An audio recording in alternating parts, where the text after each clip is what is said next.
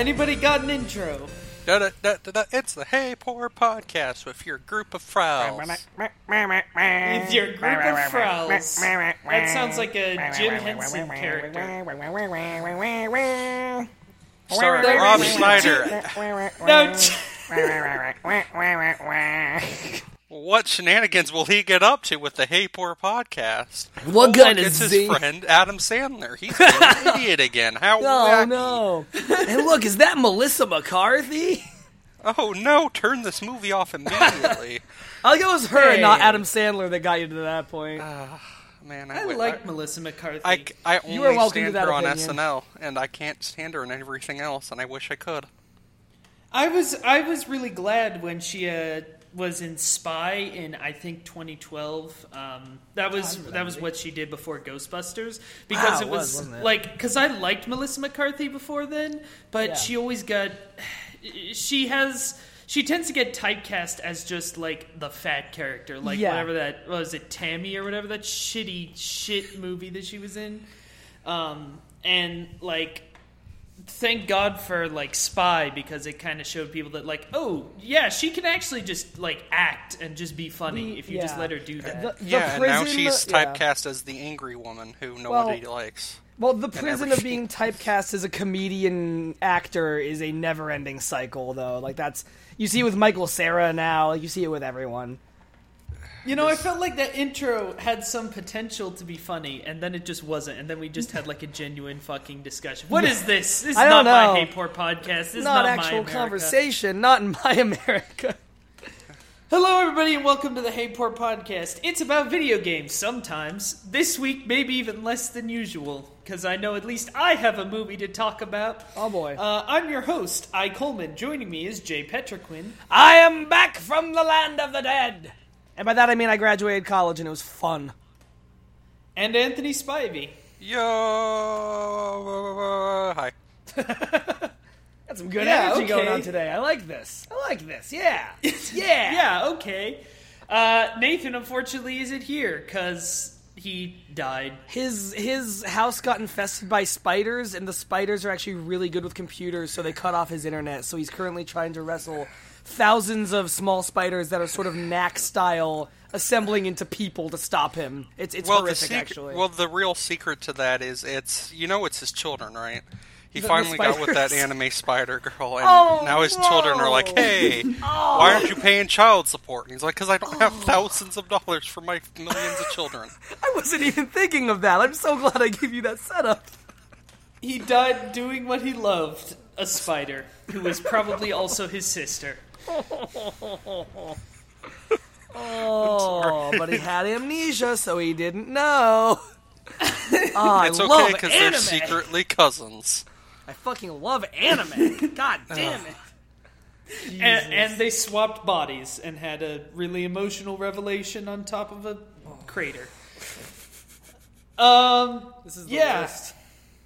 Yeah, it's pretty bad.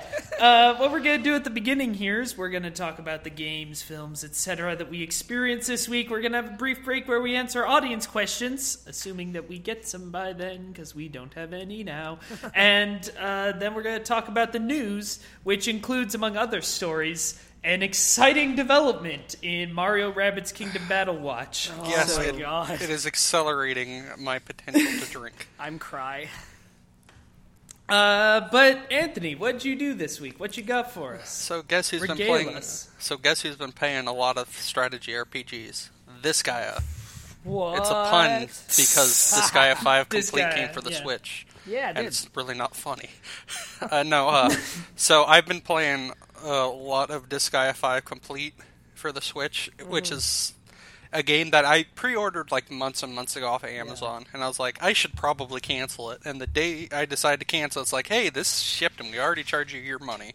So I was like, fuck, I gotta keep it. And you know what? I'm pretty glad I did because this game is going to actually take me years to complete. I can I can already tell because it's this guy is one of those uh, grinding games where you can get up to level 9999 and can do like a million damage Yeah, yeah. And Kind I of can known tell for its over the top numbers. O- almost Borderlandsy in that way in some ways, but more so. yeah, but but yeah, but JRPG. more of a turn-based instead of a shooter. Yeah, yeah, yeah But, I uh, that. Yeah. It's a good ass game. It's gonna be it's gonna be a good long time until I get this completed. So it's probably gonna be my main summer game now that we're almost to where games are constantly coming out that are tens out of tens like they have been this past few months. I'm almost ready. Like I have Fire Emblem Warriors, uh, and come I think June if I remember the date right, and then f- hopefully fucking nothing else for a while. Yeah, man, things are things are actually kind of rough when too many good games happen.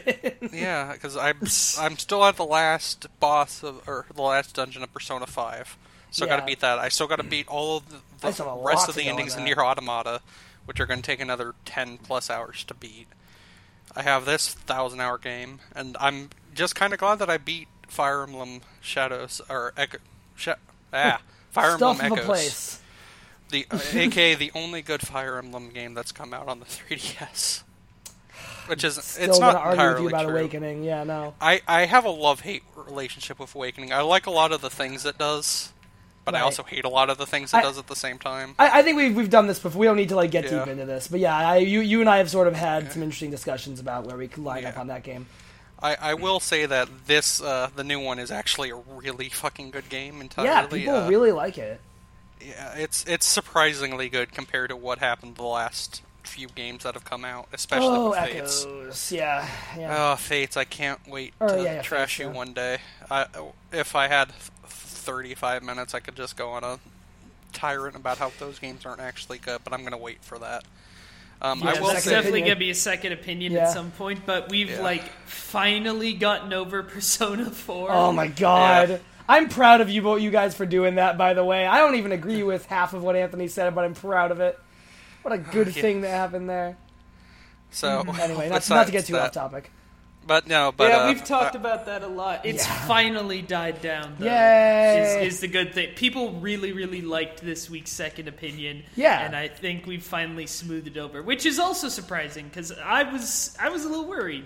No, I, no, I, think, most people, people, are are with you on that finally one. work. Yeah, I think people are finally working around uh, that. Uh, Valve kind of sucks Yeah, a lot of the time, so I They're think that's I- I- finally start. Like it just Anthony, now. I apologize. I didn't. I didn't mean to step on you here, but as, uh, while we're talking about it, this week's second opinion was entitled "Valve Hates You and Maybe You Should Hate Valve," um, and it was uh, because there was an article last week by Tim Colwill, who I think is one of the best game writers working right now.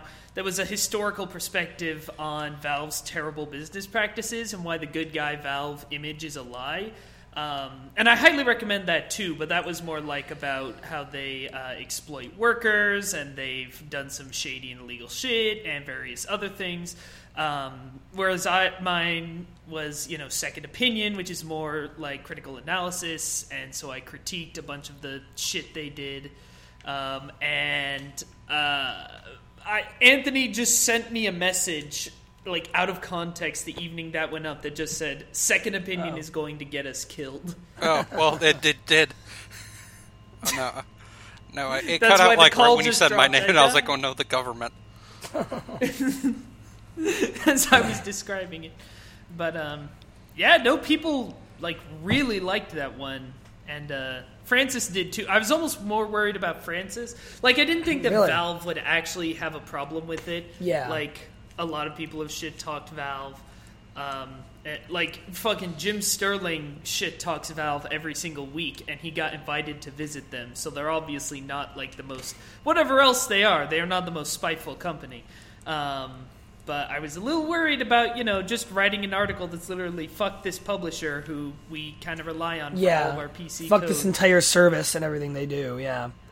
Uh, but Francis liked it and was Yeah. very supportive. And No, it's, yeah. it's it's weird having a boss who's not a shithead. Well, yeah, because I, I mean, if you were going to to be it. that way about that, I feel like you would have been that way about a lot of the games and companies that have sort of gotten the the rougher end of things on Second Opinion by now. Like we we've Mm-hmm. this may have been the first time doing that with a developer, but there there has been enough stuff put through the ringer on Second Opinion that I think at this point, as long as the argument is well made, there's there's nothing Mm-hmm. the Second Opinion can't tackle, which is great. Next week, second opinion: Donald Trump is a bad president. Wait, you No, said second do that. opinion. That's Yeah, a first opinion. Fucking Second Opinion. Yeah, exactly. Um, but yeah, that I really didn't want to talk about that. You do anything else this week, Anthony? Uh, like uh, besides beating Fire Emblem, uh, just want to c- reiterate on here again: don't fucking buy the DLC that's more costly than the game. Nintendo, f- come on, you you've made good DLC before. Don't charge people fifty dollars for half the game that you already paid people to do. And I know it's going to make bunches of money because new Fire Emblem fans spend money because they're whales like Nintendo wants, but come on, guys. It's really not that worth it. Like, I bought one map just to see how it was for $3, and that 30 seconds it took to beat it was not worth $3 Damn. at all. So, I just want to do that. Uh, the other thing is, uh, what did I do this week? Shit. No, Well, you probably did do that I Yeah, did that that like happens. twice. That that'll happen. in the whole week. Only twice Yeah. in the You whole should week? see a doctor. Uh, I, I should see a doctor, but then he'd be like, "What's wrong with you? Why are you alive? Your body is just And giving you'll- up at this point." And you'll just be like, oh no. Oh no. I don't know. Luck. Maybe you should like eat a vegetable, Spivey. I have, and then I start feeling like I'm dying because my body is so used to processed foods. It's like, what is this poison? what did this come from? The earth? You don't eat food from the earth. That's where uh, poop goes. Hi, I'm your stomach. Apparently played by Doctor Mrs. the Monarch. Sweetie, you gotta eat more hot dogs. You got you haven't gone to Taco Bell in nearly four days. Quit You arching, Doctor Venture. You want that Sweet. sexy Danny DeVito body? You gotta eat like trash. Sweetie, they got those chicken chips at Taco Bell now. You gotta just rub some all over you. Just, just get your oh. body all full of them boys. Just take a bath in that nacho cheese sauce. Oh.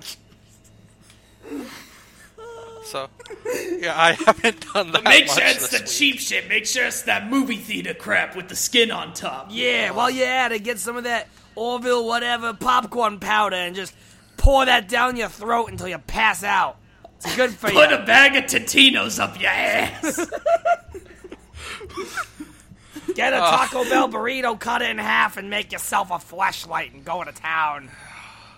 You need to have children with that Wendy's meme girl now. oh God, no. I like calling her the Wendy's meme girl instead of just Wendy. Okay, All no, right, um, I haven't done anything else. We're shutting this down. Jay, please talk about a video game for fuck's sake. All right, you know, I think I can do that. All right, I can't hold that voice any longer without just perishing. Um, so I've been playing a few things uh, since I was last on an episode. Um, I just reviewed uh, the other day Dynasty Feud, which is a cool brawler on Steam. Um, as I sort of point out in that review, I think the Smash like is making a the, the, the Smash like is making a big sort of resurgence on Steam. You've got Rivals of Aether, you've got that um, you've got Brawlout and all of the pain it caused Nathan in one of our recent episodes a little while ba- back, uh, being the one with with Did somebody call for Paco? Oh, it is time for new character voice. Here comes Paco once more. The best new character voice is old character voice. Yeah, so I, I played Dynasty Feud. So, Dynasty Feud at first glance is like a 2D sort of pixel art and hand drawn equivalent to your Smash games, your Rivals of Aether. Um, what makes it different, though, is that instead of choosing one character, you're choosing a set of characters. For each each um, thing you get is a sort of dynasty, a like family tree of like cartoonish depictions of historical groups. So you've got one that's all cowboys, you've got one that's Vikings. Um, there's one that's like dinosaur dinosaurs and prehistoric creatures that I like a lot, and uh, and they're really cool. And so how it works is you've got five of them all around a theme. Each has their own abilities. Some are like uh, there's one where they're all melee characters but very fast. There's one that's a little more gun focused. Um, and everyone dies in one hit. So there's there's some half hit, there's some like two hit kills you can do, but most things, I would say like 90% of everything that any character can do will take you out in one hit. And when you get taken out, whichever of your five characters that you were just playing as is out of the game. And so um, each team also has like this sort of mascot that's like the like head of the family thing. So like for the for the Vikings, it's a uh, it's a giant Viking dude with cool shades, and with the um, th- there's one of samurai where it's just one of those luck cats with the paw. Um, and and so and so you've got that, and that'll float around for a minute, and while it's floating, you choose which of the characters you want to hop in next, and it's cool. Um, I, I really like the idea of a Smash like game where instead of having to master one character that has to endure a lot more, you have this set of five similar but distinct ones because one of the things they chose to do, which I think is a very smart choice, is instead of giving the controls quite the level of complexity of like a Smash Bros, which you know is not the most complex game in the world, but it has you know like different. You have your A's, your side A's, your up and down A's. Same with B's, same with all these other things. There's some technicalness to it. Um, that is a little boiled down in this to like a light attack and a heavy attack and some variations on those. Some characters have a dodge, some characters have a shield. Um, and so it's a little bit more boiled down, which I think is really good for the fact that you are swapping between all these different characters and I really like it. Um, it is. If you like games like Smash or Rivals of Aether, I would actually really recommend it. I would I would advise you and warn you that the learning curve is not easy because since you are playing characters that die in one hit, it can take a lot longer to learn how each of them control. Um, but I, I, I, really like it. It's a uh, I give it a four out of five. The only problem with it, as far as I'm concerned, is that there's some mo. Well, there's two problems with it. One is that there's some server issues still, um, and then the other, and, and this I have to say, the developer actually reached out to me after the review was published and like talked to me on Twitter about this, about how they're going to fix this.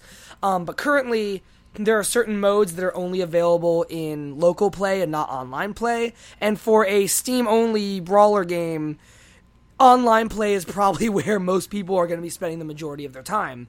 So that is something mm-hmm. they definitely need to get uh, to get worked out.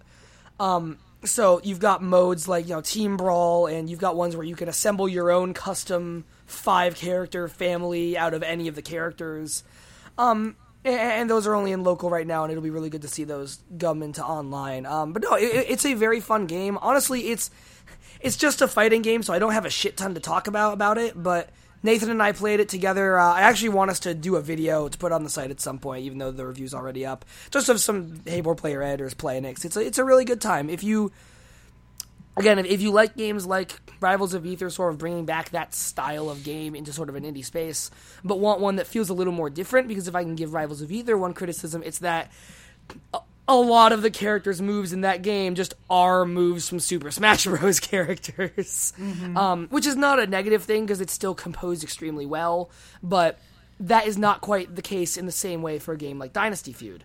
So, um, yeah, that's uh, that's Dynasty Feud, which I, I really enjoyed.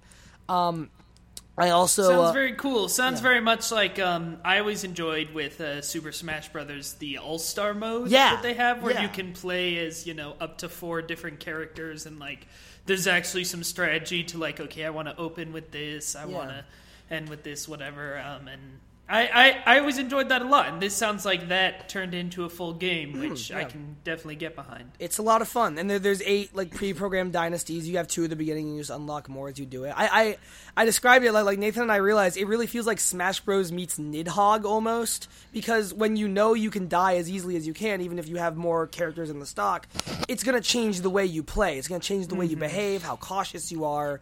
Um, there's wall jumping. It's going to change how you use the environment. Oh, also, every stage you're in crumbles slowly over the course of the match. So mm-hmm. there's multiple sides to the sense of urgency in the way you're playing, and it, it, it all comes together really nicely. Um, yeah, I, I, I like it a whole bunch.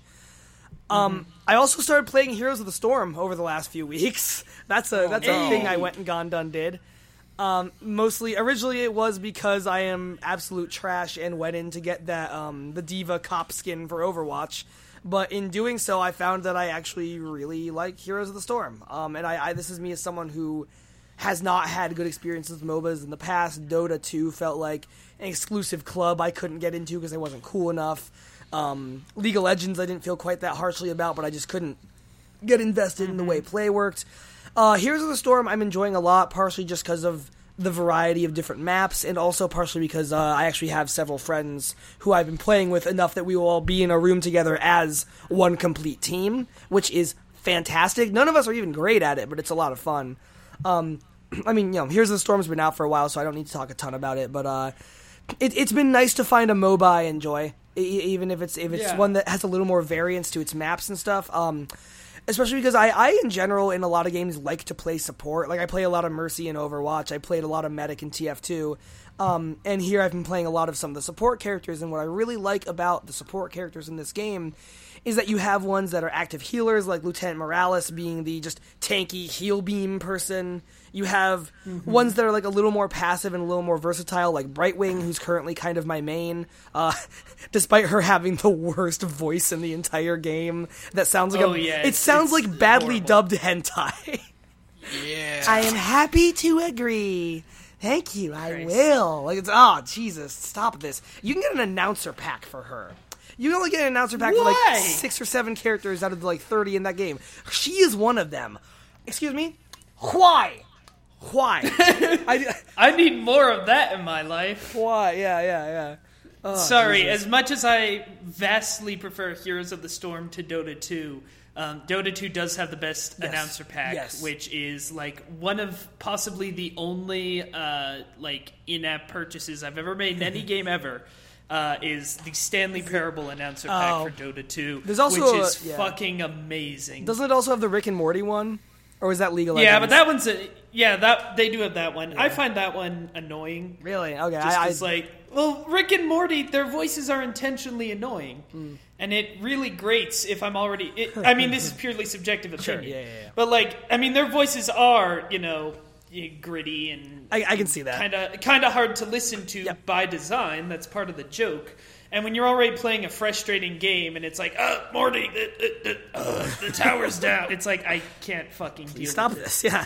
Yeah, no, I, I can see that. I know there's also one for the um, narrator from Bastion, which I like a lot. But uh, but yeah, anyway, there's there's a ton. There's Yeah. pretty much anything you could ever want. But um, but But, but in Heroes of the Storm, what I like is that you've got ones like those, and then you also have ones like Tassadar, who's the other one I've been playing a lot, who is just shield support. Like they get creative with what what support can mean outside of just this guy heals you this way, this guy heals you that way, which I think is a mistake. A lot of um, not a lot, but I've seen other games that have a large cast of character classes that, they make this mistake where like every support just has to be some brand of healer. And like I, Yeah. I, I like the range of support class characters. As someone who prefers to be support and be the person who buffs up my friends who are just slashing everyone up i have a lot of fun with that. Like especially if it's me and someone else. Um we, we had this one match where uh, of the five of us, I was Lieutenant Morales, and someone else was Lucio. And we, we were waiting for a couple big brawlers to come back from the dead, and we we're just healing each other and holding this line as best we can. And we wind up making like as as good progress as we had with um the what's the, the the big the big Warcraft guy with the guitar thing. He had just died, and it was as if he was still there. It was, it was beautiful. Um, it- it- there there was some Uh, ETC. ETC, ETC, who is who is a, a lovely gentleman. Um, but no, yes. so, so we've been having a lot of fun with that. I, I am happy to have gotten into that. I, I know you I, I know you play that as well sometimes, and I'm I'm I'm glad to have found. It. I I play that a lot. yeah, we should we should hop in together. I know you, me, and Nathan were all talking about it. We should we should hop into a game together sometime. Yeah, Anthony's the last holdout. Yeah, Anthony, I you gotta get I in. just don't like those types of games. That's fine. No, I, Well, uh, the- I'm not. I'm, I won't judge the- it or anything. Like everyone I listen to loves that game, yeah. so I'm not like judging or anything. I just I'm not Yeah. good at like real time strategy games. Yeah, like, I mean, all. yeah. No, I mean that's wasn't that's that one. totally fair. Uh, the one thing about Heroes of the Storm, though, I think uh, is jail. Jail. Jay Hi, I'm kind of Jail. alluding to. Hi, my name is I'm Jay Jill. Prison Petrichor. Are you not white? Then you don't want to go anywhere near me. Jesus, Anthony? Holy fuck! That's a little. That's a little too real and Ooh. good. But Orange is the New um, Black season five out now on Netflix. now exclusively on the Hey Poor podcast. Yes, we are. Uh, we are the entire cast of Orange is the New Black now. True. It's true. Um, anyway, uh, I was gonna carry that joke further, but I don't know anything about that show, and I I was don't worried about like. I was worried about like my jokes like were about to run up against my lack of knowledge. So- Right, that- that anyway, not important. That uh, doesn't what I was me. going to say about Heroes of the Storm, which is a video game. This has been the tangent episode, even more so than usual. we just debated Um, about announcer packs for five minutes ago, back a minute ago.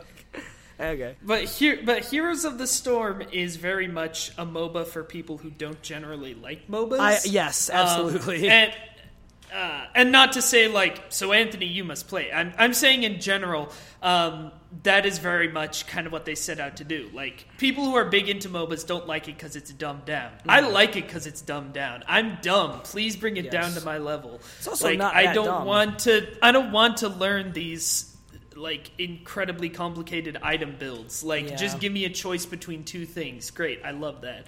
Um, Yeah. and they really like they don't focus on balance as much. They just focus on making stuff that's fun. And as a result, there's a lot of things in it that are like kind of dumb, but dumb in a good way. Like the uh, Cho'Gall, that character that oh can be my played god. that it two people control the same character. One moves him, and one uh, does actual attacks and abilities, Shogun which is a lot of fun. horrible. It's a fucking stupid character Yeah. competitively. Oh, it's the idiotic cares? idea, but it's great. I love it. But it's great. It's a lot Yeah. of fun. And there's a Abathur who Mm. basically his role is to sit in the base. And you were talking about weird supports and like different types of support. Doesn't Abathur is right up there.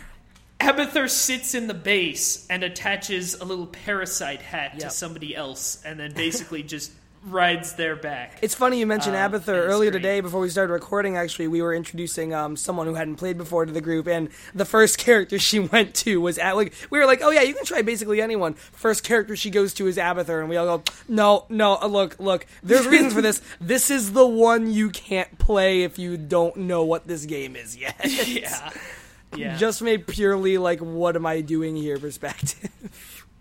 Mm-hmm. Oh man, but yeah, I, I've been I've been enjoying getting into that, and I, I, I completely agree. It is a MOBA for people who don't like MOBAs. Because Anthony, I was very much like you, where I could not get into any of those. Like I've said it before on here, the only MOBA I've enjoyed before was Awesomenauts. I, I really like Awesomenauts, um, and Mm-hmm. that's that's the only other one like that, which is obviously a bit of a stretch even Mm-hmm. there.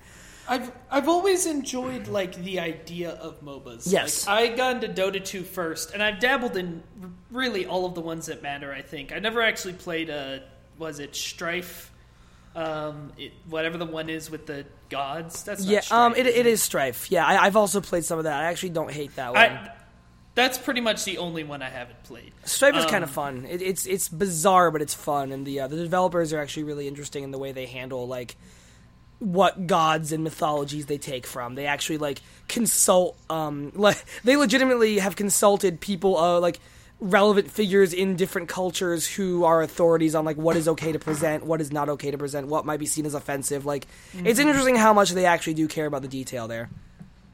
That's nice to know. The first I ever heard about Strife, and this was years and years ago. This is before I was writing about games. Mm-hmm. Uh, the first I ever heard about was some controversy because they were like intentionally courting the edginess. They're like, it's going to be a game where you play as gods, and we're putting the Judeo-Christian God and Nope. Jesus in there, and no Still one can haven't done stop that. us. And I was, which is good, but Yeah. I was, uh, but that was the first thing I ever saw of it, and I was like, okay, absolutely having nothing to do with this game. Like, sure, it's your, you know, freedom of speech or whatever. I won't say they shouldn't make it, but that is incredibly offensive in Judaism, and I Yeah, believe yeah. in Christianity. Although, I don't know, it seems like there's a lot of depictions in Jesus. I don't know the rules there, but in Judaism, Yeah. that is like that's terrible. I, I yeah, So, from, what uh, I so understand, seems true. Yeah, So even though I know that's not the route they went with, that soured it in my mouth. that is very fair. Yeah.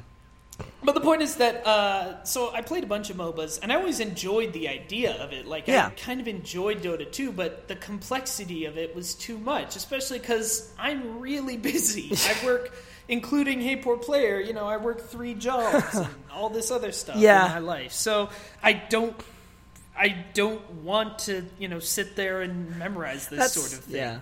Um, That's a funny and thing. So, Heroes of the Storm is is perfect for me for Mm-hmm. that because it's it's just fun. Yeah, that that's a funny thing. I think that's why you don't find a ton of games journalists who plays play a lot of like Dota 2 or stuff like that, or even like even there, there's not a ton of games journalists still playing like you know Overwatch or whatever other thing like that because they work so much and have to absorb so many different games. There's not always time to focus on the level that something like Dota requires on such an anal level. I'm anal about a lot of things in my life. I don't have time to be anal about that. Like Yeah. it, it's it's interesting. It really just comes down to like who has the time and ability to focus on that. What kind of no, thing. yeah, it's it's That's very all. true. People talk a lot about. Uh, there's a certain type of gamer who complain about uh, critics not being very good at games. I get that sometimes. Yeah, on I my uh, on my like first video for the channel, my Doom Four video that blew up. there Oh, were a lot of people being like, uh, "You're not very good at the game," um, and while it was you know maybe less true at that time, uh, but like in general.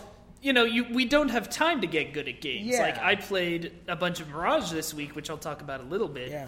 Or is it just my turn now? Uh, I have one more thing. I kind of saved the bigger one for last, Okay. actually. So But anyway, the, so I'll just say real quick. Uh, like I played a bunch of Barrage this week, which is a competitive shooter, and then I uninstalled it because I know Right. I'm not going to have time to play that. Like, Yeah, I even if you basically get to have one game that I'm playing for myself right now. And honestly, you know what it is? Mm. It's been fucking Poker Night at the Inventory Two is what I've been playing in my free time. You Wow. Mm. know why? Because that game requires no fucking thought whatsoever. That's fair. I just play some poker and hear some jokes. yeah, yeah, And fair that's it.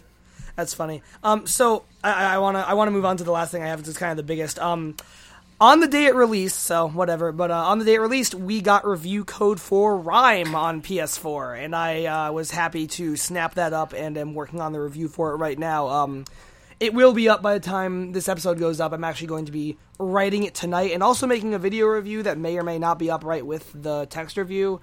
Um, either way, both will probably be up by the time this podcast is up. So I am happy to talk about Rhyme. Um, Yeah, I was So- going to ask because I was planning on getting that for the Switch when it comes out, so I was wondering if that was. I forgot it was coming to the Switch. So here's where I, here's how I feel about it right now. Um, as of us recording this, I am very near the end based on what we are told for its playtime. Um, I am in what appears to be like near the end of the last third of it. Um, so right off the bat, what I really like about Rhyme, which is so, so for people who don't know, Rhyme is this. They might have seen it at E3 last year. It's kind of along the lines in terms of support of something like No Man's Sky, where it was a smaller indie game that sort of was given a boost by Sony and PlayStation to reach a wider audience than it otherwise might, and, and like sort of be given a bigger budget. Um, I will say it seems like they just decided not to market it as much, which maybe is because of how much No Man's Sky wound up flopping at the end of the day. Um, obviously, they're completely different games. It's just the same kind of like approach as to how they got involved with the game.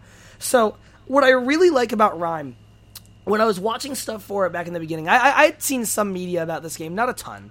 Um, it's about a boy who washes up on an island that is full of this really interesting architecture. It- It's very like um. I, I know there's a name for the type of architecture that it is, but it's honestly escaping me right now. But it, it's very well aestheticized. Um, it, it's a really beautiful visual theme. Um, washes up on this island, meets a fox spirit that starts guiding him. It's all wordless, no no storytelling. In that way, it's very much like Journey or uh, or Abzu. You know, either of those games by that studio. Um, which is really strong. And when I first saw footage of it, I was kind of wondering if it would wind up just being like, I mean, you know, just kind of an exploration game where you're just exploring and learning shit about this place in in in the way that Journey kind of was. Like there was some very light puzzle solving and avoidance stuff in Journey, like the part where you're going through the snow and have to avoid the the flying boy. Um, I don't know why I called him a flyy boy, but um, it, what, what it turns out to be is actually something with a lot more puzzle mechanics in it. It's a lot more of a puzzle game than I anticipated it being, and they're all really good puzzles. So you wash up on this island, and you're sort of just making your way towards this big tower in the sky, and more things happen once you get into the tower. Um, I will say without without saying when this occurs, there is a bait and switch point at which you think, "Oh, is the game over already?" And then you realize, in a way, it's sort of just beginning, and there's a bit of a paradigm shift in terms of what you're doing. Um, and I have mixed feelings on that, but I'm getting ahead of myself. I'll get to that in a second. So it, it, involves a lot of puzzles with perspective. There's this really neat mechanic where um, you'll find these pedestals where from these pedestals you can see like parts like like gold blocks and pillars and little little things that if you look at them at the right angle all line up into the shape of a door in a specific pattern if you can line those pieces up so they all look like a door with in the distance a wall that has like the similar shape on it they will become that door and that door will open like all those gold pieces that you've seen in different part in different areas when you line your perspective up from this pedestal will all just go to that door and assemble the doorway to wherever you're going next and so there's some really fun perspective puzzles like that. Um, there is a lot, and this, this is what's introduced first. There are a lot of puzzles involving like little statues that have little uh, little spirits that look kind of like the ones from Princess Mononoke, where they're those little guys with the heads that rattle. Um, it, it- it's very much like that. All, all these little spirit statues that you'll wake up and you, you wake them up by shouting at them because one of the mechanics is the boy you're controlling will just yell at things or sing to things to um to interact with them. So you know you'll yell at them, and one will make a door open, but maybe some will only be active for a limited time. Maybe there's some that will have repeated like reusable effects. Maybe there's ones that you need to all wake up at once so they can all open a big door together or release a block you need to move somewhere together. Um, and the way it, fu- it messes around with that is really cool. It introduces different types as the game goes on. Um, a little later on, there's one that will always be attached to like rotatable surfaces. Like you'll find one of these little statue guys in a wall in what appears to be a half circle room, and you're like, ah, why is this guy in this wall? And you shout at him. If you sh- whatever angle you shout at him, he will turn, and the entire wall will, turn so that it's directly um, perpendicular to you. So it's really a circular room with a wall in the middle of it, and you're able to sort of move the wall, but you don't realize that at first. And it's a ro- lot of really fun perspective puzzles like that. And there's other types of puzzles. There's a lot of ones involving um, light and playing with shadows and all this stuff that is really neat.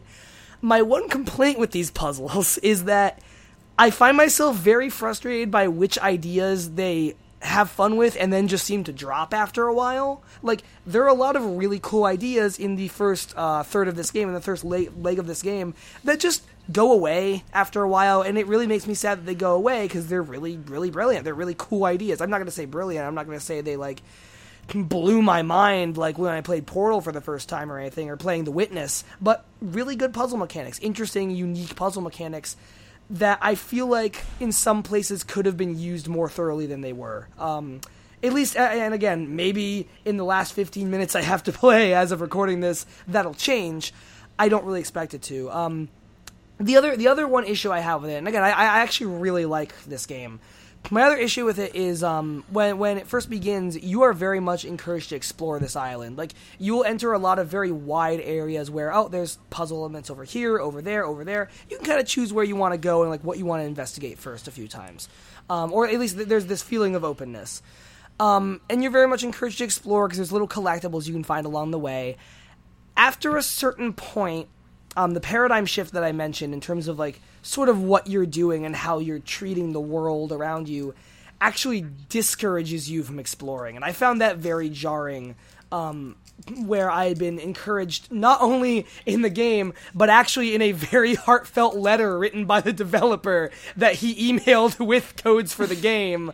Um, when the developer himself is encouraging players to explore as much as possible, and then one of the later legs of the game, for a while, really actively discourages you. It's an odd disconnect from what felt like the heart of the game up until that point. I'm not going to say it breaks Right. it, it doesn't at all, but it was a very jarring disconnect for me for a minute. Um, but yeah, overall, I really like it. I would honestly describe it like visually, it's very Wind Waker like, and I think some people might expect it to be like that. It's it's not mechanically in the slightest. I would describe it uh, in terms of exploring very much like an Uncharted game, actually, in terms of like crawling along ledges and you know doing all this sort of parkoury stuff, and like you know you're you're a young child instead of a grown adult Nathan Drake. Um, but you- you're doing all this all this sort of like very repelling based exploring around the area. Um, and, it's that, and it's just a lot of exploration. The world design reminds me of Proteus in some ways, which is a neat indie game from a few years back, um, or a little bit of The Witness, even not not on the same scale in terms of endless complexity, but in in some smaller ways. Um, but yeah, so I, I really like Rhyme. I think it's a, um, I think it has some flaws in terms of its pacing, and I wish there were some puzzle elements that carried forward more. But I was pleasantly surprised by what it turned out to be compared to what I expected it to be going in. And that's that's I think the biggest takeaway is is that it really really made me happy in terms of what it had to show me that I did not expect to be shown. So, what header pun are you using? I have something no about idea. rhyme and reason. It's so easy though. Mm, I, I don't know. No, this, these are the real questions. I mean, I had some good. something about busting a rhyme. I oof, mm. I, I had some good ones for uh, for my last couple reviews. I got to I got to ponder on that. That's that's something just to like think deeply on. I must stare into the sky and just look for answers in the depths of the cosmos. the most important part of any review is the header pun. Yeah, no, ab- absolutely. Um, when I, I When I have a he- when I have a header that's something like a good game hampered by its frame rate issues, I'm like I've lost. Yeah, no, I try It to feels avoid like a that. failure. I try to avoid that. My uh, one of my favorites was when I reviewed a game called Particle Mace on Steam, and my header was Mace: The Final Frontier. Nice. Yeah, I was, I was happy with that one. Very good. Fucking nerds. Yeah, dude. But no, so, so back to back to you. You were asking Anthony if it was if it was worth your time. I would say it definitely is. I'm actually not sure what it retails for off the top of my head, but assuming it's not exorbitant and I don't expect it to be, I, I think it's definitely worth like twenty bucks or something like that. I, I think it it's every bit. Quick, because I have it pre-ordered. Oh, cool. Let me see how yeah. much it is on Amazon right now. It Well, for retails for Switch. twenty nine ninety nine. Okay. Um, Okay, yeah, it, it, it's it's about a six hour or more. I actually haven't paid super good attention to how long I've spent in it, but about about six or eight hour game with a lot Oh, of it's little the same people. explore. It's the same people who did uh, uh, time travel game came out earlier this year. That I Sexy Brutale. That's Wait, is it? Oh, I same people. I didn't know Yeah, that. Tequila Works. No kid. Oh yeah, that is. Oh my god. I My interest, my interest in this game just fucking skyrocketed. yeah no. also, I I've, uh, I've, just to say huh. one quick thing: if you are Mhm. buying the Switch, it's an extra ten dollars for forty dollars. okay. Are, are they doing a physical retail release of it, or is it just digital? Yes. Oh, They okay, are. nice. Yeah, and then that that goes. You know that we we've talked about that before, like whether that's worth it to you individually. I, for me, I, I would say I, in some cases, am cool with paying a little extra to take it on the go as much as have it on a console. Um, but yeah, however you want to play it, Rhyme is pretty cool. I, I like it. Um, I, I want to say one thing I watched real. I know I've gone really long, but if I can just say one thing real quick that I watched recently that I wish I watched sooner. Um, I'm a big fan of the anime director uh, Mamoru Hosoda, who did Summer Wars and he did uh, The Girl Who Leapt Through Time. I just finally watched The Boy and the Beast, which is his Oh, most recent one from a couple years ago. That is maybe my new favorite of his movies. I really, really, really liked The Boy and the Beast. That is Um, a. I, I'm debating on if I like that more than Summer Wars or not. Yeah, which I think Summer Wars is kind of everyone's favorite, like go-to favorite. Like it's just the best of his movies. Um, but I don't know if it is anymore. I think Boy and the Beast might be better. Th- it is a very close, like Um, it- a it is. very close debate on that. So, Yeah, and, and it, it's it's really neat because it's like it's very um, inspired by Spirited Away by Hayao Miyazaki. And early in in its like first act, I got really worried that we were just going to be watching kind of a clone of that. It's not at all. It just has some similar setup stuff going on, but. A lot of the eventual writing and stuff that happens is much more Hosoda's kind of writing than it ever was Miyazaki's. Like, it, there's no mistaking that. Um, but it has a very similar setup. Boy enters this spirit world that really is is heavily influenced by that kind of world, where everyone is sort of animal people. Um, the emperor of this, I forget he's the emperor, just the king dude of this of this like city land is sort of retiring to godhood is how they describe it. Like I guess when you are the elder of this land when you decide it's your time to retire you are able to become a god and you are able to decide what god you become and there's there's a funny little running joke about that near the end and then it gets actually really interesting um, what they do with it and there are these two main warriors who are fighting to replace him who are like fighting to prove which of them is worthy of replacing this guy um, and the one who's kind of the underdog is one of the reasons he's the underdog is that he's never had an apprentice and so he winds up going into the human world and finding this young boy who um, has gone through some really harrowing family issues that have kind of scarred him and left him to be a runaway. Um, he gets taken in by this guy and pulled into this world and becomes his apprentice, and the two sort of wind up. I'm, I'm not even going to say like the relationship between the two of them is not what it initially seems like it's going to be, and the way they tackle it is like one of my favorite. I, I'm a huge fan of like master and apprentice becoming friends stories for whatever reason. Like I love I love the Karate Kid movies, um, anything like that, and it surprised me in how it chose to tackle that kind of relationship and how it developed over time. And I, I just I don't know, really cool movie. Um, I'm a fan of all of that studio's work. Personally, I think Wolf Children is the weakest of them, but I, even that I really like. Um, it, it's the same for people who don't know. It's the same studio that did. Um, the Digimon movie in the 90s that became the middle act of the American Digimon movie, which is an amalgam of three different movies in Japan, just dubbed to try and make sense. It's my, it's like my second or third favorite anime movie, just because of how fucking ch- cheesy they just It- it's, it. it's a fun time, yeah. And, and if you if, if you haven't watched the original Japanese ones, they're actually worth worth your time as well. They're all pretty neat, uh, especially the one that he did, which actually eventually became a very direct inspiration for Summer Wars. So which which yeah, plot wise, Which is why I think I like it as much as I do, is because it reminds me a lot of that. I think that's true for a lot of people, to be honest. Yeah, yeah, yeah. Like I didn't even know he had done that until after I saw it, but once I once I found that out, it all sort of clicked into place for me. Um, but no, I, I really like The Boy and the Beast, much in the way that I think Miyazaki stuff is often a good gateway into anime for people who might not always be into it. I feel that The Boy and the Beast is one of Hosoda's uh, movies that is most aptly in that same boat. I, I think you cannot be someone who really watches much anime and watch The Boy and the Beast and have a really good time with it. It's really heartfelt. It's really cool. It's got a really well realized world. Um, its animation does something that I know I mentioned with Voltron a while back, where like we finally reached the point where you can pretty fluidly mask 3D animation into a 2D film or a show. Um, it does that with background characters and with crowds a lot, and I notice it just because I look for it now because I'm curious of how that's working, and it's fluid as hell. It's really flawless, and just from an animation standpoint, it's cool to see that happening as well. Um, sorry, I went longer on that than I meant to, but I really liked The Boy and the Beast, and I had to talk about it. All right. Uh, I have a few doing, things this week. I'm gonna try and keep it pretty short and sweet. Um, I reviewed Mirage, Yeah. Arcane Warfare. You can uh, see that on um, on HeyPoorPlayer.com. I don't know why I forgot the name of the website. That's the name of the podcast. What is it? the name of Uh, it's, uh, you go. IGN. Uh, what's that? What's that one called? God, I wish. Not because I like IGN. I think they fucking suck. But I, I, the IGN paycheck. Um, no, uh, I, I reviewed Mirage Arcane Warfare, um, and uh, and I still stand by pretty much all my beta impressions, where I said that I thought it was one of the like most unique and interesting competitive games I've played in a long time, likely to be my favorite from this year. Um, but it does have a lot of problems. Uh, well, may, not a lot of problems. It has some issues. I go through them in more detail in my review. The biggest problem it has right now is that for various reasons, um, it has a really small player base. Its all-time peak was 190 players. okay. And those players only ever want to play the two worst modes. Nobody is ever playing like the objective-based modes that are supposed to be the whole point of the game.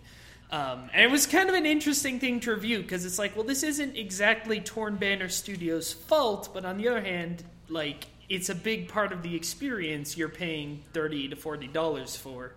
Um, but you can read my review for more detail about that. I, I talked about it a lot in the beta, and I pretty much stand by everything I said there. So just go and listen to that episode. Why don't you? Um, let's see what else. Uh, I'm trying to. What was the other thing? Whatever. Um, oh yeah. So my roommate, well, one of my roommates, um, got Injustice Two. Oh, yeah. On the PlayStation Four. Oh, cool. Right. Um, and I've been playing that with him.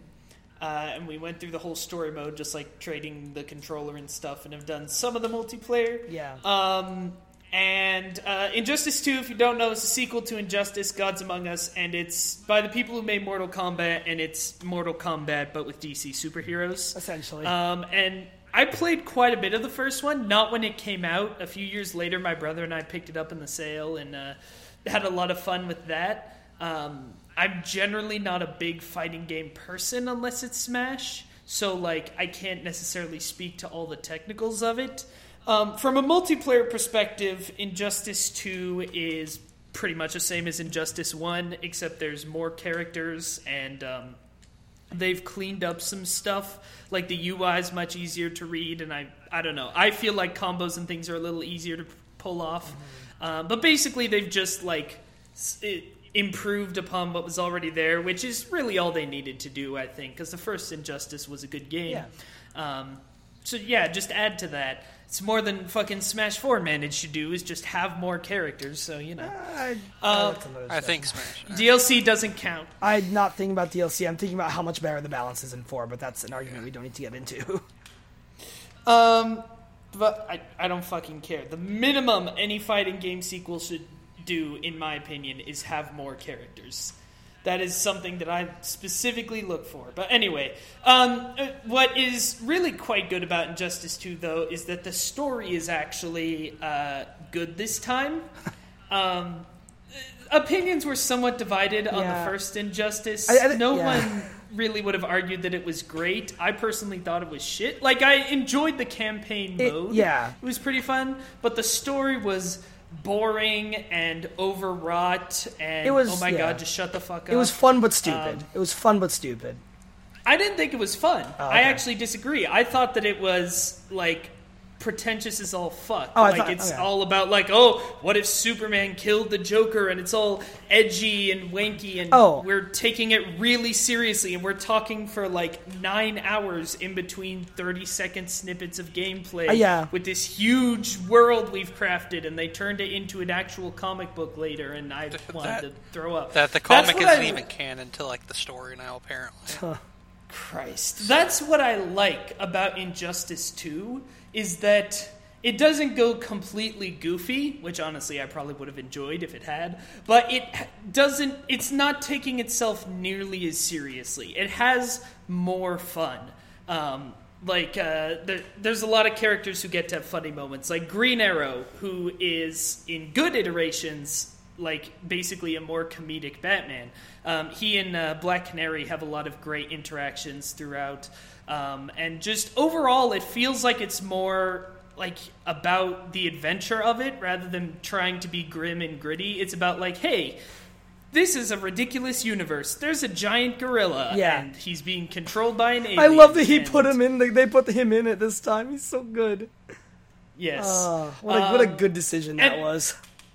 And not only does it make it a lot more bearable to sit through, but it means that when there are serious moments, and there are some serious moments, I actually gave a shit. Right. Because when Superman has just been brooding the whole time, I don't care when he's brooding a little bit more.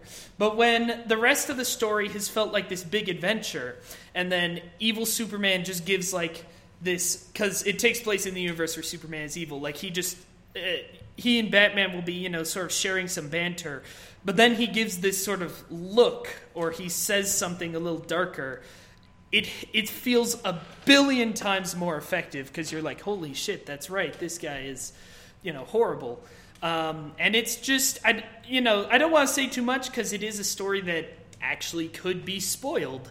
Um, but uh, I quite enjoyed the story of this as someone who hated the story of the first game. Like, uh, again, enjoyed the campaign mode Right. for what it was. That's what I meant more, Fucking yeah. hated the story.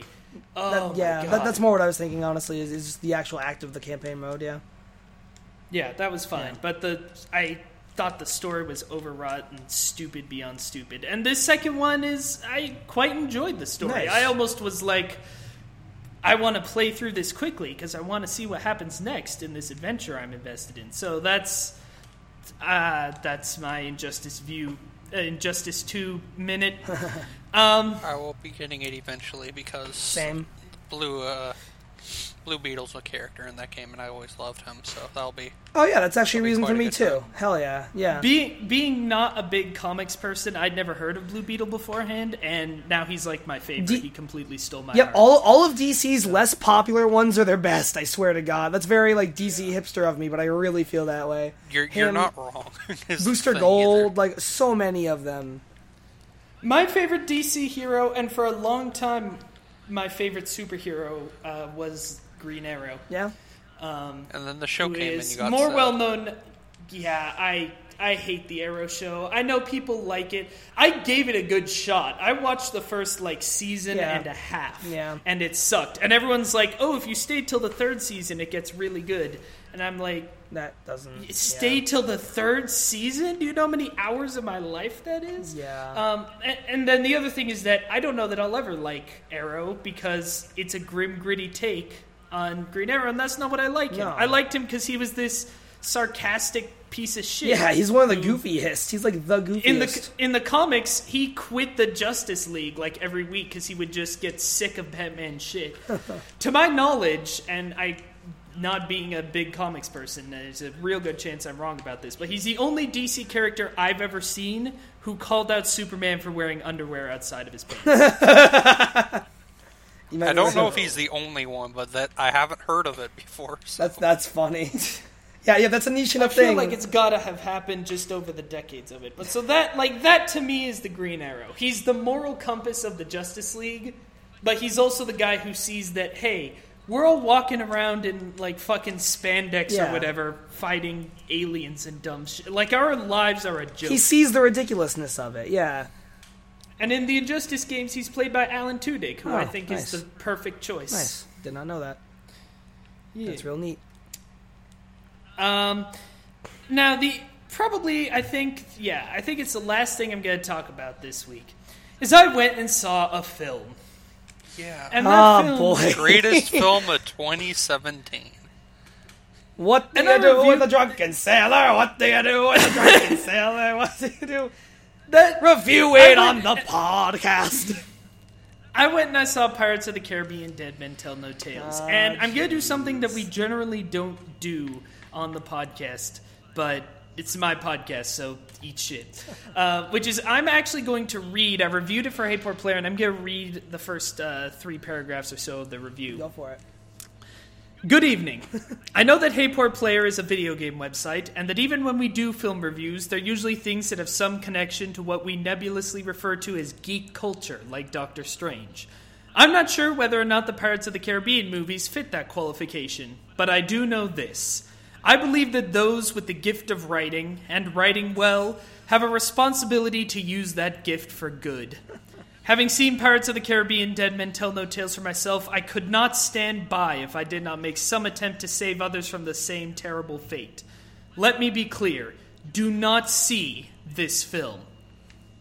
The first thing you need to understand is that no one will ever be in a better state of mind to enjoy this film than I was.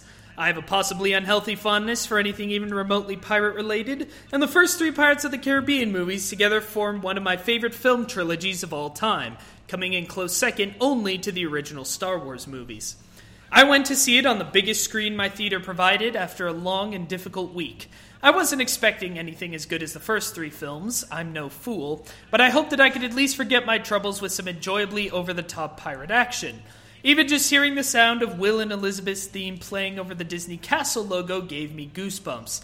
I was the most easy to please person in that theater, and all the film had to do to meet my expectations was be slightly interesting at any point. Oh no. The second thing you need to understand is that I walked out of the theater between two different groups of people, one in front and one behind. As I was alone, I couldn't help but overhear their conversations. Each group of people, and I promise you this was true, was talking about a different plot hole that ruined the movie for them. You remember the scene with the spinning wheel in Prometheus? A scene so stupid, so impossible to believe, and so utterly pointless that it became the only thing anyone remembers about that movie? Pirates of the Caribbean Dead Men Tell No Tales is a film made entirely of those kinds of moments. Oh, no. The more you think about it, the more you realize that there is literally not one scene that makes the slightest bit of sense. Pirates of the Caribbean Dead Men Tell No Tales is an onion of suck. Peel back the outer layers of bad acting and boring action, and you'll find inner layers of inconsistent mythology, nonsensical character motivations, and even more bad acting. Oh my god. So so you liked it, is what you're saying, right? Pretty good? Pretty good? 12 Six out of solid? 10. Yeah, yeah, yeah. Best of the year? No, I gave it a 0.5 out of 5, the lowest score Hey Holy Poor Player offers for anything, because I don't think I've ever seen a movie before that managed to that managed these two things. One, every single thing it does, it does wrong. There is not one aspect of this movie that works really on any level. Wow. And two, it's not entertaining. Like I could say the same thing about nothing in it working about Food Fight, but I fucking love watching Food Fight. I think it's hilarious. I don't know how you train wreck this bad and still be fucking boring. I don't know either. I, I, I Um. like like we, we were talking about this before it even came out because like we, I uh, I actually recently watched all four of the previous ones with some friends. Um, having not seen, Mm-hmm. And as I said, yeah. I'm a I'm a huge fan of the Pirates of the Caribbean. You me both. I, I I feel personally that three loses me a little bit, but even so, I would say all three of those original movie, the original trilogy, is a fantastic trilogy of really good adventure movies. Uh, and four is boring and could have been so fucking easily saved if they'd just done a few things better. Um, like And the fifth movie makes the fourth one look Right, good. That's, well, that was really my takeaway. I went in feeling like at least I know it's going to be better than the fourth. Yeah. Because the fourth is one of my least favorite films ever. Wow. And I walked out going, you know what? There were multiple moments, however short, in the fourth movie where I was entertained. Oh yeah, like they're, they're the fourth movie's the worst one by far, but it has a few badass moments. Um, Blackbeard. At least it. Blackbeard's ship has a flamethrower in the front of it. That's cool. Yeah. Like there, there are things. to Barbossa and Jack shimmying up the palm tree. Yeah, That's fun. Yeah, totally. Um, it's just, and truly, I think that nobody will enjoy this movie, but the like, if you're a fan of the movie, uh, or if you're a fan of the Pirates of the Caribbean movies, I should say, if you're a fan of the previous films in the series, um, you're going to like this movie less because being a fan who's seen especially the first three, like. I don't know. I, I usually watch them like every every year or so. Yeah. Uh, I'll rewatch that original trilogy, not as like a scheduled thing, but just like, hey, I want to watch those movies again because I love them. Um, and knowing all of that, I saw every single point where they completely fuck up the mythology. Or where characters act ridiculously out of character. I mean, the first scene with Barbossa in this is him freaking out, like visibly shaking, because he's scared of these ghost pirates. He was a ghost pirate yeah. for eight What? years. Is that real?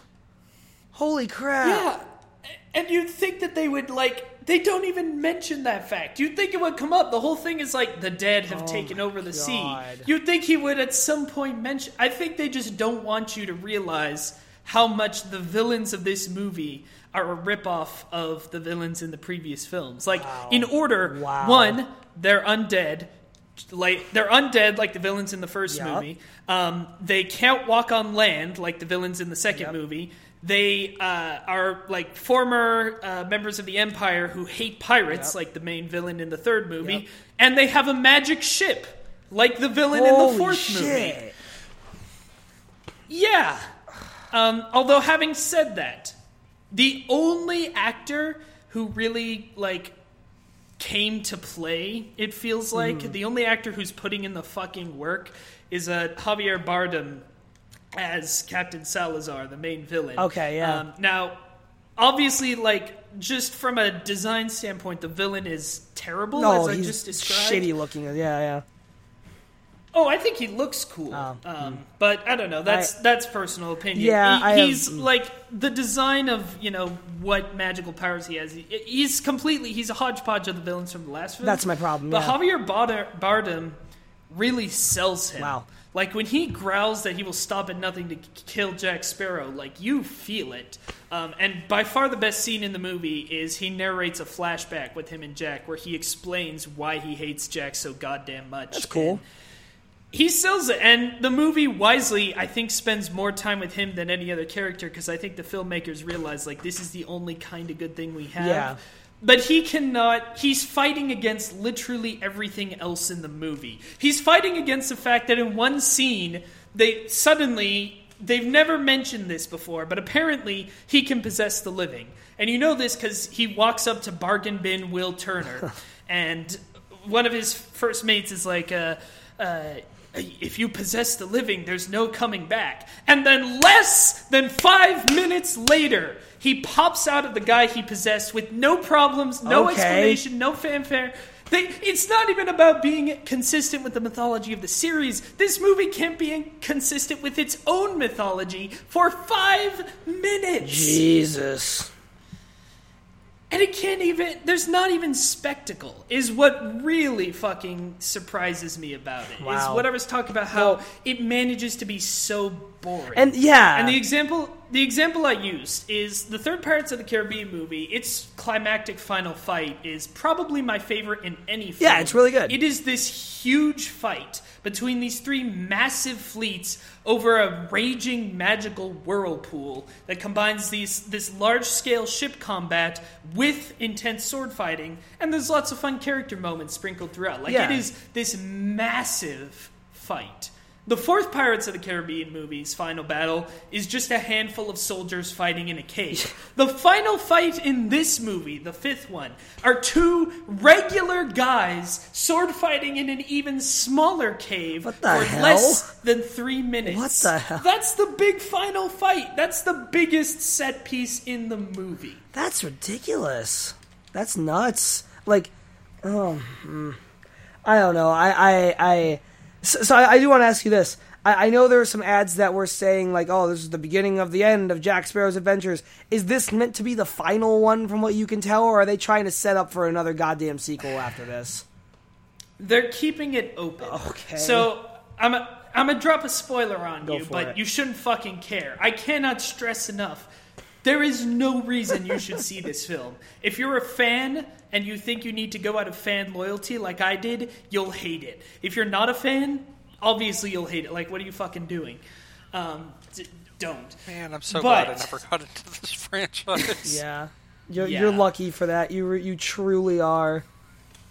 Yeah, but anyway, um, so they they say several times in the movie, um, and some of the advertising material suggested this that uh, they talk about it being the end of the story, the end of the line, um, which is emphasized by the fact that it involves fucking no plot lines from the rest of the previous movies, and it doesn't wrap anything up well at all. Well, thank God. you. Um, but it, but they talk a lot about it being the end, and it ends with everything pretty much wrapped up. Uh, Will and Elizabeth's story, which was already pretty much finished, but Perfectly they fuck up at the beginning of the movie. That's they- yeah, but they fuck it up at the beginning of the movie, and then they unfuck it by the end. So like they have a happy ending. Jack literally rides into the sunset. Uh, Barbossa is dead, which should be an emotional moment, but Hmm. isn't. And I still cannot. For days after, I was like, they killed Barbossa. It's one of my favorite film characters of all time. Yeah. I should feel. Something. You should care. But by that. But by that point in the movie, I was just like, is it? I was literally almost ready to walk out. The only reason I didn't is because I had already decided I was going to write a review of it. Otherwise, I may have just walked out of my expensive theater seat. Um, but uh, so it ends with Jack literally sailing into the sunset, and it very much feels like this is meant to be a conclusion. Okay. But then there is a post credit scene that implies that Davy Jones might be back. Oh no! Which makes sense on no levels because the whole ending of this film is that they activate this magic bullshit item, which is kind of a staple of Pirates of the Caribbean, Yeah. but it's even more bullshit than It- usual, that undoes quote every curse on the sea. So literally everything is undone. Oh, good. And yet Davy Jones is A, still a squid person, and B, no sense. apparently back, Yeah. even though he wasn't cursed, he was dead. Yeah. He was just dead. So fucking. Ah man. However, my so and and they've been very coy. They there have been some people who are saying yes, this is the end of the story, and then afterwards there's one of the screenwriters was like, well, it's the beginning of the end of the story, and we may have more planned. But Wait, so that's I'll the tell you fucking what. excuse that Kingdom Hearts has been doing for 11 years. No.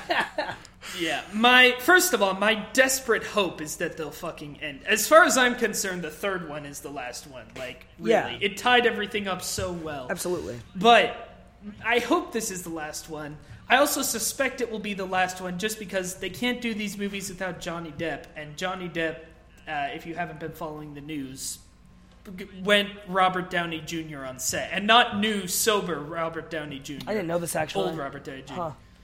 He's he's pretty much burnt almost all of his bridges in Hollywood. He hasn't had any big successes in a long time. yeah, I guess that's Um, true. Obviously, there's obviously there's the big scandal with him, you know, beating his ex-wife, Oh Jesus. um, which is you know uh, pretty much as confirmed as such allegations can be. Um, and then in this movie, he would just refuse to show up.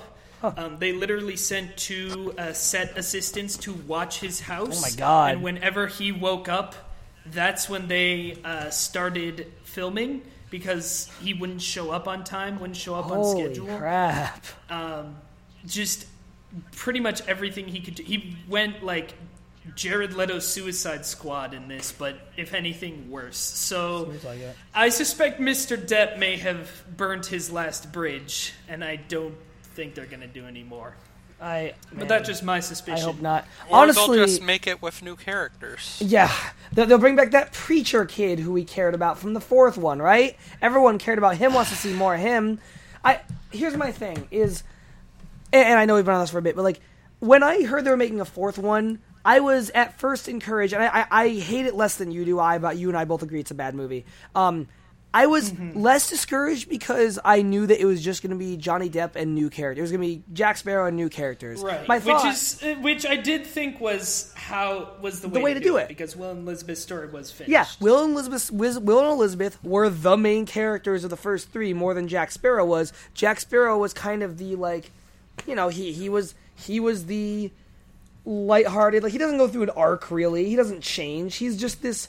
Uh, he does have some because there's this whole thing where he's Well- hmm. terrified of dying and how that changes. I- I would- I would yeah, say no, it's not you're, the you're- focus. he's very much he's. You're right. He's not the main. He is character. Max in, the, Fury in- Road. Like he, he's he's. I mean, more involved than that, but he's kind of Mad Max in Fury Road, where Furiosa is really the main character of that movie. Will and Elizabeth are in that trilogy, and Well, what he is is if you're familiar with the concept of the hero's journey Yeah, or the monomyth, yeah. he's the trickster. Yeah, exactly. Like that's an established Yeah. character. He's the he's the side character who shifts loyalties and kind of fucks with everybody. Yeah. That's what he's good at. That's why he's fun. And so when four was coming out, my thought was, all right, as long as he is just that with some new characters around him, this could be okay. It won't be as good as the original three, but it'll be something enter- entertaining, maybe. And maybe it'll be a fun next chapter, whatever. And they tried to make him the protagonist. My problem with four is that it begins with a giant mystery about someone else also calling himself Jack Sparrow. No one cares enough about Jack Sparrow's lineage and reputation to care about that. That's not how this Yeah. works. And that sets the tone for the whole thing where we're supposed to care about him more directly than any of the other characters. And that's why Blackbeard and his daughter, whose name I forget, are not very well written or well realized. I still like that movie better. and than- at the and at the end, it feels the problem is that like because he's a hero, he has to do heroic Uh. things, which means that he can't be constantly changing his mind and stuff. And then at the end, he has to have his like noble sacrifice that you're like, uh, that doesn't really fit though. No, he's not. He's not the hero. He's the trickster, and so it doesn't fit for him to be the hero all of a sudden. But even Yeah. then, I was happy that that movie didn't drag Will and Elizabeth back in by the friggin' ankles, tied up. Like, fuck you, you're coming back, and you're gonna like it.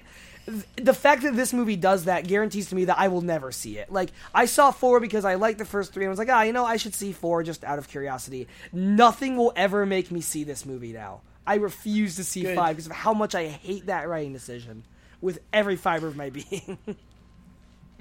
I, I'll I'll say this about the fifth movie: the Will and Elizabeth's.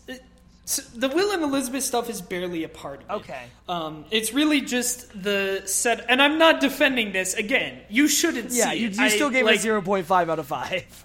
I ended Give it a almost one. every paragraph in the review with the sentence, "Do not see Pirates of the Caribbean: Dead Men Tell No Tales." Like I can't be any more clear. And I encourage you to read that whole review because if you want to know more specifically what this movie does wrong, I get into the nitty gritty. But the thing is, basically, there's one scene with Will at the beginning that sets up that for some reason he's gone like fish face Davy Jones, part of the crew, part of the ship Yeah. which, according to the series mythology, should only happen if A, he was unfaithful to Elizabeth, or B, Yep. he stopped ferrying souls to the underworld. Neither of which, like, both of which would be huge character, like, shifts for Will Mm-hmm. that the movie ought to address, or at least have a throwaway line to explain. It does not. Um, but it sets his dumbass son on his dumbass quest to find the dumbass magical doodad that breaks all curses on the sea. Um, and uh, then at the end, now that Will is completely free from the Dutchman and everything, uh, he reunites with Elizabeth. Uh, Keira Knightley doesn't even have any lines. And I will say this there's a moment. Yeah, no, she literally just shows up and she's wearing a dress with a corset because that's Yeah. what she was known for loving Yeah. is the dress with the corset. That was her whole thing. I need a minute. I told you. I They just told- and we're doing the her most entire character development. And we're doing the most surface level too, by the way. Like, if you want, we could do like a two-hour podcast. Everything this You film know, maybe I should But- watch this only so you and I can do like a five-hour-long don't. dissection No. special of everything Don't. wrong with Dead Men Tell No Tales. Oh my But, god, that um, makes me so mad. Yeah, so she's wearing a dress with a corset. He's been unfaithful to her or something because that's Will's character. But it's all at the end, and then they have like he runs up the hill, gives her a hug, and they embrace and kiss. And um, like as much as it didn't need to be part of the movie, as much as those characters didn't need to come back, in that moment, Orlando Bloom and Keira Knightley outact the entire fucking rest of the cast, except for maybe Captain Salazar. Like genuinely, that moment has like passion and emotion in it, even that they don't say anything. That is like a breath of fresh fucking air. Wow. Especially because then the camera pans over to dis- bargain bin Will and bargain bin Elizabeth, who hold hands with like dead eyes facing forwards, absolutely no emotional chemistry between them, and it's it's like just rubbing salt in the wounds. That's what I feel like right now. I'm mad now. Wow. Holy Yeah. crow. Also, Jack didn't get the compass from Tia Dalma. Now apparently they just retconned that. Okay. Hmm. Well, Also, Mister Gibbs mutinies against Jack twice. that makes sense zero times. I'll tell you that. Oh, oh, okay. We have to stop by. Oh, Also, there's a Sea Witch, and it's not Tia Dalma. They made up a new Sea Witch character for Well, no fucking fine. reason. well, that's that's my, that's the least offensive thing you've just told me. Oh, Jesus. I I need a Anyway. minute. Well, we'll give you that minute, and when you're done, we'll go to commercial break. Oh boy.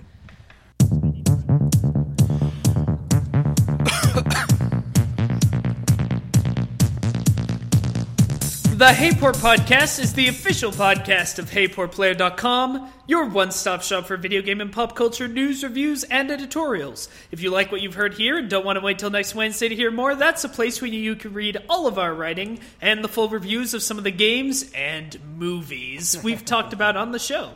You can also follow us at HeyPoorPlayer on Twitter or Facebook, and you can check out our YouTube channel, which is the home of my Second Opinion series of videos and a whole host of Let's Plays, features, and reviews separate from the site proper and I'll have uh, something new on that going up soon. Yeah. Uh, but beyond that, Anthony, where can people find you on that World Wide Web? Is it at yeah at virtual spivey? It's at Virtual you can find me on my Twitter. I don't know how I forgot that. Uh, At da- da- artificial Anthony. at at Anthony, who isn't really existing at this point in At- time. Semi there, Spivey. That's how I am whenever I record on this podcast. Just semi there, Spivey. Your words, da- not mine. All right, Jay, where can we find you? Um, you can find me on Twitter at Extreme Salsing. Uh, on YouTube, on, on the Hey Poor Player YouTube, I'm going to have a video review for RiME. Um, I'm also working on a new thing for the YouTube. Knowing Coleman's ac- work ethic, his will almost undoubtedly be up before mine. But uh, in the coming weeks, there will be something new in that realm from myself and someone else that I'm really excited to show people soon. And that's me. There you go.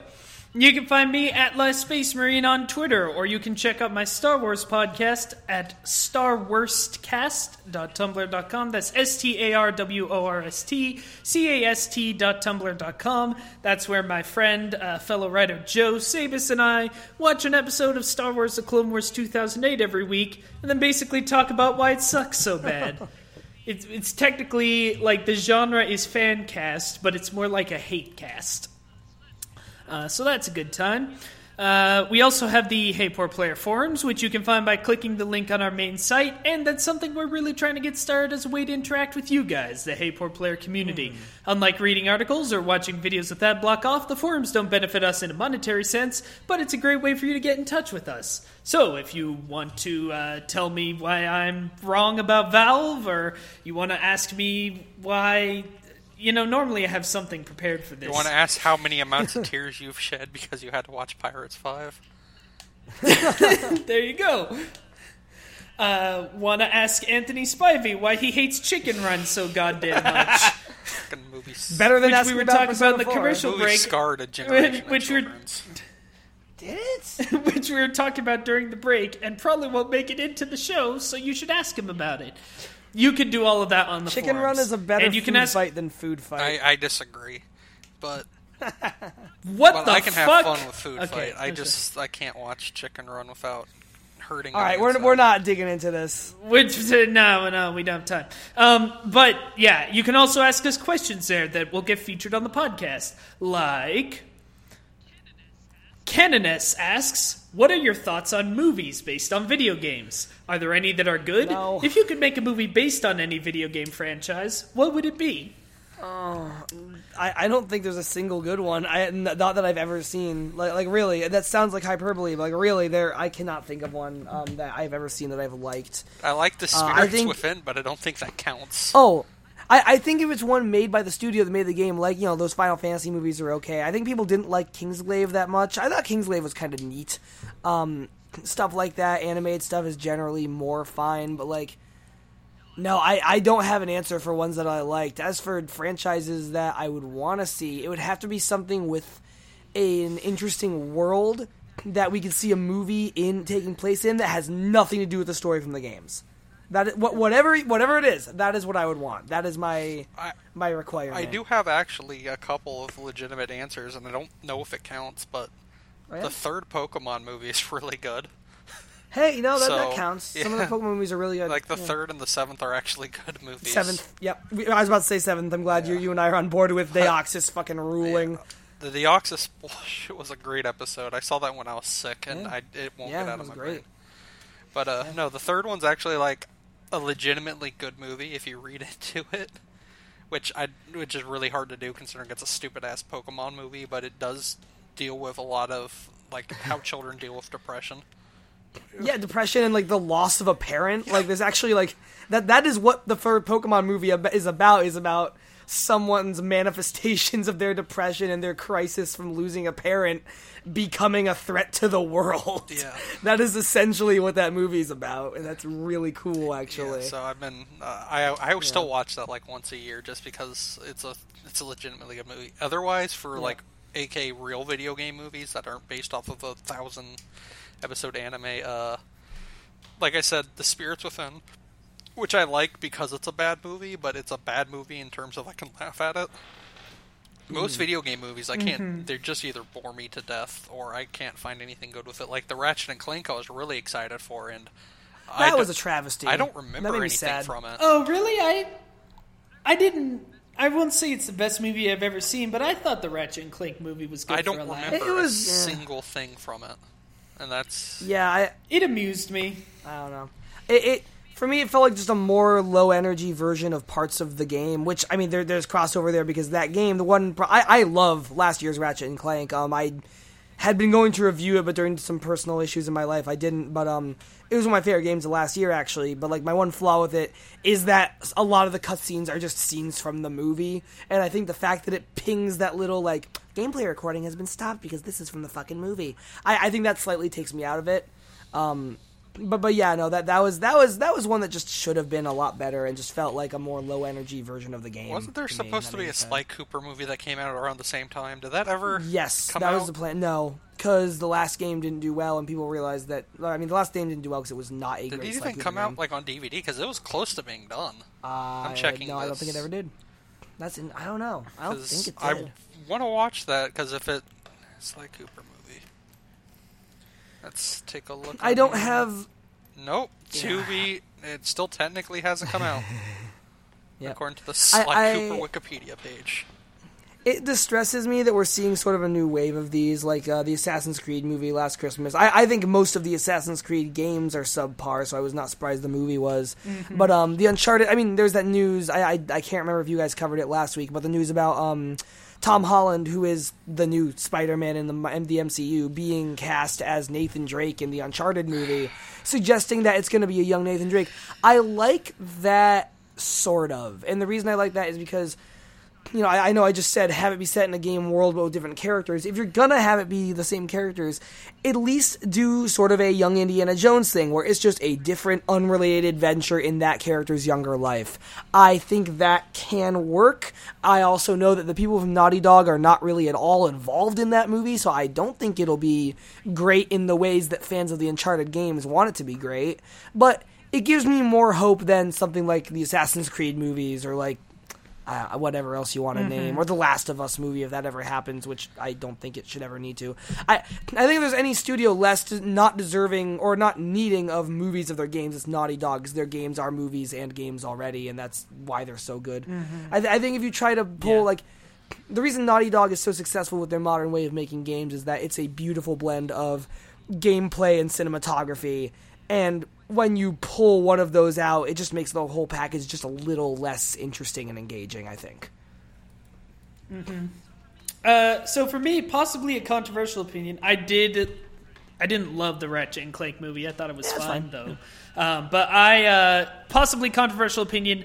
I think the first two Resident Evil movies are actually quite good. You know, I've heard that from other people. Actually, people liking the first one and maybe even the second one. Yeah, I, I have not watched those. I think I think the I think the uh, biggest problem with them is that like I feel like it's one of those things where I saw those before I like played any of the Resident Evil games, and I still haven't really like I, I'm not a big Resident Evil person, and I don't know why because it seems like it's right up my alley. I just have never really played them. Yeah. So um, as I understand, like if you're a big fan. Um, there's things in the movies that will piss you off, but I think that's actually why they work. Um, in video game movies in general, and really with film adaptations of just about anything, I think they work better when they just completely almost ignore the source material. Because probably if the source material was good, it was good because of the medium it was in. Like movies based on books are almost always worse because in the book it because those stories are meant to be written in books. You're meant to be able to do what you can do in books, which is like see into the minds of the characters and Yeah. get all of the Yeah. detail from it. It's why, just to use one of many examples, I don't think the Harry Potter movies are particularly good because those series are uh, that series rather of books is full of all of these details. That's one of the best things about it is how by the end all of these minor details have like that shit like the uh, the vanishing cabinet Mm-hmm. turns out to be important later and you they have to cut that out of they either have to cut it out of the movies or they have to make movies that are so long that they, they, they make the characters a lot less interesting in that case too. Yeah, that, that's that's a very good example. Um, eh, and I think and yeah and I think that the same is true of video games because I think that probably one of the worst things about the Warcraft movie which uh, my beautiful girlfriend who I love with all my whole heart has forced me to see twice Oh, no. and will probably force me to see more just because she's such a fan of Warcraft um, I think its biggest problem is that it sticks too much to the source material. Uh, it's apparently pretty lore accurate, but as someone who's not a big who's not big into Warcraft lore, um, it just means that the movie has more than twenty characters, all with fantasy dishwasher detergent names that you are expected to remember and keep straight, and it's like three hours long, and it's just a brutal slog of a film. Uh, whereas if they just like, I think the story, the core story is good enough that if they trimmed it down to a movie number of characters and a movie length, if they if they trimmed it down to like four characters, I think it could have made a good film. But they felt like they had to be accurate to the source material, even though the source material was not meant for a movie. It was meant for a two hundred thousand hour game. Um, and that's why I like the first two Resident Evil movies. They may not have much to do with Resident Evil, but they just focus on being uh, fun, scary action horror movies. Kind of like Aliens, but for once, not just trying to rip off Aliens, but similar in Yeah. tone. Um, and so I actually enjoyed those a lot. Um, the later ones, eh, like Pirates of the Caribbean, it's a series that has kind of overstayed its welcome, that just ended finally, didn't it? With the with the newest ones Well, coming out. We're actually there's actually a story about that in the news Oh, this cool. week, so I'll Cool, save cool, cool. it. Which Oh, Good boy. and great. Um, so it's kind of appropriate that this question yeah, came up. very much so. Um, I'll, the other thing I'll say is that I really like bad movies. Oh, yeah. Um, I'm I'm a big fan of movies that are so bad they make you laugh, and as a result, I love some of the video game movies people hate. Mortal Kombat Annihilation is a masterpiece of a very specific kind of shittiness. It is because that is a shitty movie, but it is fucking amazing. Uh, yeah, It- it- I'll agree with I saw it recently for the first time, and it made me laugh so hard I felt like I'd broken a Yeah. rib or something. Like, just character. This character comes out doing the worst Darth Vader impression you've ever seen, in what is clearly a cardboard helmet, shittily spray painted yellow, and claiming to be a robot. And then they figure out that the robot belongs to this other character because the robot had a tattoo on it. It's fucking I, incredible. y- you know what movie I feel that way about that you'll probably hate me for is actually the Doom movie. like that. You know what? No, I actually I can get some laughs out Yeah. of the Doom movie. It for me is also personally oh, painful. Oh no, I completely respect that. That that will be me if that Uncharted movie gets made, probably. Like I completely understand that, but like it has that legendary first person sequence. It has the line, "If she was so strong, why is she so dead?" It has all these. Little It has things. my favorite. My fa- okay, my actual favorite part of the Doom mm. movie is that first person sequence It's is great, and I will hear nothing wrong say Yeah, against yeah. it. It feels really out of place in the Yeah, film, absolutely. because it's the most which it's because that is the most Doom like moment in the Yeah, film, it- yeah. and it feels out of place in the Doom. It's a movie. mile away from the rest of it. But but um, one of my favorite parts is uh, the uh, oh the sister of the Doom guy whose name I forget because who gives a shit. Um, their last name is something like Reaper or whatever. so Miss Reaper um, is claiming the whole time like I didn't know anything about the chromosome experiments uh, because they're not monsters from hell in the Doom movie. There is a 26th chromosome that is added that they discover that you can add to humans that decides whether you are good or evil. And if you're good, it gives you super strength, and if you're evil, it turns you into a monster. It's the stupidest thing I've ever seen in my life. It I, it gave me AIDS. yeah, oh yeah, oh Um, like a lot, like a weird amount of AIDS too. Like just just enough AIDS for two people. I'm sorry, I'll But stop that it, joke uh, there. but it um uh, but like so she doesn't know anything about it is this scientist lady and then they're watching this uh and then they watch this video where these experiments are happening and she realizes and they all all the characters realize what's going on and then she looks over a foot to her right where there are test tubes full of chromosome 24 or 26 whatever the chromosome Yeah. is i forget how many chromosomes humans actually have I think it's 24. but she looks over yeah. but I can never get over the fact that they would have been able to crack this mystery two hours ago if she had just looked slightly to the right. If she had just oh. turned her head a tiny bit. It's all of the chromosomes. There's this whole thing about like how they've deleted all of the files or whatever, and that's why she has to dig up that video. And but you don't need it. It's all sitting there on the computer desk the whole time. That is a shitty film. Um, but actually, so the second part of the question, movie based on any video game franchise, uh, which I don't think Spivey No, I did. answered. Um, talked about. Yeah, I must have missed it.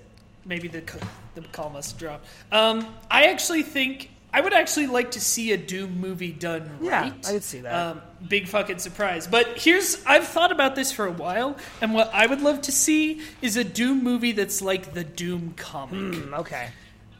Which, if nobody has read it, uh, there was a little independent comic uh, for Doom that's published. You can find the whole thing for free online. That is absolutely ridiculous because the only character in it, other than the monsters, is the Doom guy, and he's talking to himself constantly. And he gives these absolutely ridiculous monologues. Like there's one point where he falls into the radioactive sludge from the game, and then he climbs out and goes, "Ugh, why is it even here? What?" c-" Or I actually have it pulled up. Why can't we find a way to safely dispose of radioactive waste and protect the environment? Even if I personally stop this alien invasion, what kind of planet will we leave to our children and our children's children? And oh, the humanity! And then in the next panel, he goes, uh, he gets distracted because there's a plasma gun, and he goes and gets it. And it's great because first of all, it's hilarious, but it's also like if if you really were one guy trapped in this base alone fighting Hellbeast for eternity, you would lose your fucking mind. You wouldn't be stoic Karl Urban, you know, badass space marine. You would be a complete nutcase who's just obsessed with finding bigger and better guns and is addicted to berserk packs. And I have always it's somewhat contentious in the Doom community, but I have always loved that interpretation of the character, and I would love to see a movie with minimal characters focusing on just like being as action packed and ridiculous as possible with that just like rambling Doom guy. I think would be That's- that's hilarious pretty and great and exactly the sort of cheesy action movie I love. I like I like Uh, that. Canon. Uh, Canon S has also given uh, Hollywood. Call me. I'll give you a spec Do script. Um, uh, Canon S also says uh, food question because Canon S is always sending us food questions. It's a thing. Favorite snack food? Hmm. To which I would say Chex Mix. I I'm a big chips and salsa person. Like it, that's honestly that's the reason my handle in so many places is extreme salsing is like I just went through a huge phase of really really loving like trying different kinds of salsa and stuff, and I, I make my own salsa sometimes, and I really like doing that. Chips and salsa, chips and guacamole, any kind of dip, really, anything I can dip a thing in and eat. Um, if I'm feeling like real trash, though, I have a giant soft spot for those uh, spicy Doritos, the purple bag ones. I, I I am not normally a chip, just like trash chip person, but I'll make an exception for those gladly. There Yeah. you go. Spivey, are you still here? Spivey, Spivey, Spivey, where'd you go? Y'all hear me? Spivey? Hello. Oh, now we can. Okay, Uh, I finally fell Oh, we the, can. asleep the on my snacks. mute button. Um, uh, so Favorite I have snack like I go food? through phases on my snack foods. Like right now, my big snack food that I take Phases of the is moon. chocolate Twinkies. Nice. Not Oh, chocolate nice. covered Twinkies. Chocolate Twinkies. There, there's a difference. The covered one is really nasty. Hmm. Um, either that, or I go through a lot of the, those cheese popcorn, um, those white cheddar cheese popcorn bags. Oh yeah, the smart food, right? Yeah. I like those as well. I eat yeah. a shit ton of that, or uh, what's called apple chips, which are these little cylinder little chip things that taste just like dried apples. Mm-hmm. I eat those a lot, but I can't find them a lot now where I am, so I just go through phases where it's usually one of those three things, and I just go. Through I it. have, yeah, I have like a dangerous addiction to Chex Mix. Like for me, the serving size on a container of Chex Mix is however big this container. That's is. me and the smart food uh, popcorn thing, which is why I can't Yeah. get the big Yeah. boxes bags anymore because I can just feel that just inside of me all at once. I, I Of course, I'm sure. Of course, I'm sure that uh, eventually, like all podcasts, we'll be sponsored by Nature oh yeah, yeah, yeah. Nature Box. Like uh, literally every podcast. Loot Crate, Me Undies will be in there. Hey, Maybe even Extreme restraints. I Restraints. could probably. Sign up for Crunchyroll. I'd I hate could probably work res- that that's the most I could- reasonable one of them all. I listen to so many podcasts. I can probably recite the ad copy for some well, of these and the- yeah. which you know I guess is what they want. Thanks, the Maximum But Fun I don't have any money. there you go. Uh, but thank you, Canon S. Uh, I always appreciate. I think we all always appreciate the food Yes. questions. I know we've been going a little long, but I want to get to one more because we had to leave this question by the wayside last week. Uh, Jared Paola on Facebook. New Wonder Woman movie first impressions. Will you see it? Will you listen to the reviews? How do you avoid overhyping yourself before a big release you're looking for? well, forward according to? Um, to the right wing face or Twitter feeds, I'm not allowed to see it because I'm a white male. So And Because obviously, the, the one Alamo theater Dr- who's having one showing of female things Yes. must mean that I can't see the movie at all. Yep, that does mean that. Yes, That's what that means. because means. the Alamo Draft House is having two woman-only showings in one state. Yeah, think. I. So the like the actual thing is, honestly, I, I I have not even a huge DC fan. I will stand by that. None of the DCU stuff has been good so far. Um, Wonder Woman looks dope. Like I don't expect it to be very good. I'm not a huge Wonder Woman fan anyway. I think it's gonna be fun. It looks like they are having more fun with the idea of what this story can be and what this movie can be about than they did with any of the other ones that they've done so far. And so because of that, like I, I can't guarantee I'll pay for a ticket, but like if I am in a position where I wind up watching it, I am interested to see it. I, I I do not have an existential dread at the thought of watching this movie like I did for Batman versus Superman and for Suicide Squad. Um, the director, like, like Yeah. I don't know, th- there is more going for this movie, and early screenings have been mostly positive. They've been there's been a lot of like early positive buzz about it. Yeah, I've heard it's not the worst one, which is all that I Yeah. really care about. yeah. I yeah. So for me, yeah, the the I saw the uh, trailer before something else. I think Guardians. Yeah, it was Guardians. Um, and the trailer looks really good. However, I also thought the trailers for Suicide Squad looked really good, and we know how that turned out. So I am going to wait for Yeah. the reviews. I it looks good. I obviously hope it's good. As I say, I always hope for things to be Yeah. good. So if the reviews are eighty percent or higher, yeah, I'll probably go see it. Not opening No. weekend, but I'll uh, you know I'll wander down Yeah. and Wander down you know- to Wonder that wonder. I'd love for it to be. You know good. what gets me most excited for it? The fact that it's not taking place in the present. The fact that it's during World War One. Yeah. We need more period superhero movies. I really feel this way. Like Mm-hmm. I, one of the, I don't I don't love the first Captain America. I think it's good, but I like that it is it is you know when it takes place. It's it's during the whole Nazi propaganda era. It it, it is about what Captain America is about, right? And I really like that. I, I think the more we have of those, the better. I kind of want to see more of that.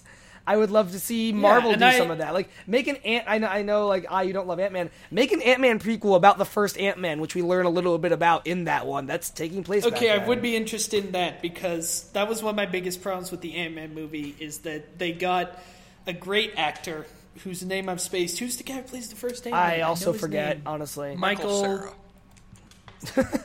Cera. Michael Fassbender. that would be kind of. I mean, Now I have to look it up because I go got for it. Michael, Douglas. Yeah, yeah, yeah. Thank you. That's right. Yeah, you have Michael fucking Douglas, who is a great actor, and then instead it's Paul Rudd. No, I want to see Michael Douglas as Ant Man. I would actually be down Yeah, for that. But anyway. yeah, that was one of my favorite things about Fantastic Beasts and Where to Find Hmm. Them, which, as someone who's not a huge Harry Potter fan, I'm kind of lukewarm on it. I really, really liked. It was partially because, hey, wizards in the 1920s. Yeah, no, that's a really cool Absolutely. idea. Yeah, great example of that. You're one of the only persons I've ever heard that liked that movie, but I had a decent number of people who liked it. I, I was also kind of like positive neutral on it. But- I thought it was. Bethany and I, Bethany and I had a good old discussion about why we liked it on this here Oh podcast. yeah, you did, didn't so, you? There you go. Yeah. um, uh, as for how do you avoid overhyping yourself before a big release you're looking forward to, I don't, and I suffer every time. I don't get Me neither, hyped. yeah. I mean, that's just me as a person. Um, and I used to think this made me better than other people because I was a Yep. shithead. Now, and then there was a period where I was worried about it because, like, I wouldn't get ex- as excited about things as other people Mm-hmm. do. But, like, I mean, if you've listened to this podcast or you've seen pretty much any video I've ever made, I am an extremely critical Yeah. person. Uh, I tend to be kind of pessimistic, which is just how I am as a human It's not a negative trait to have. so- it's just it's part of the critical mind. Yeah, yeah. and so I don't generally get hype for things. Um, Yeah, I, I'm I'm very much Yeah. the same as you in that regard. Like I did a lot when I was a little kid, and honestly, the reason I stopped was book movies. Movies based on books killed them. it was. I've ranted about the Golden Compass movie on here before. The um, that trilogy of books are some of my Yeah. favorite works of fiction ever written. Um, just in terms of where they came in in my life, blah blah blah. You've heard me do this before. Um, that movie I really think was the nail in the coffin for me when it came to not ever, ever, ever getting my hopes up too high for anything, which is a sad thing to say. But adaptations mm-hmm. will teach you to do that. Harry Potter, you mentioned earlier, same thing, especially because as those movies went on, those movies fell very hardly victim to like YA movie tropes. Like as Twilight got big, there were tropes of Twilight movies that sort of in, in the way they were directed and the way certain tones were manipulated came up in later Harry Potter movies, and that fucking sucked. Um, and not it didn't kill it, I don't think, but it was there. You can see places where this happened. Um, Hunger Games was kind of like that as well. I, I I don't love the Hunger Games books as I did then, but I think the first one's an excellent novel, and I think the first movie is like just almost unwatchable in some ways. I don't know anyone who went I to d- see any movie I other did. than the first. I got I went to. I see saw the all first. three. I saw all four. Yeah, I got. I I like. Oh, Yeah, I like the middle two. I like Catching Fire movie, and I like the first part of Mockingjay.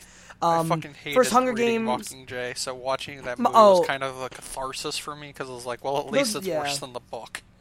No, yeah, those those books take a steady downhill the entire time. I believe after the first one. I would agree. Um, yeah, Mo- Mo- well, and, and the reason for that is not entirely the author's fault. She was extremely pressured by her publisher to get them out in a rush, um, which that's a whole other thing. But that's, I, I was at one point invested enough in Hunger Games that I was reading a lot about like the author and her habits and life as a writer.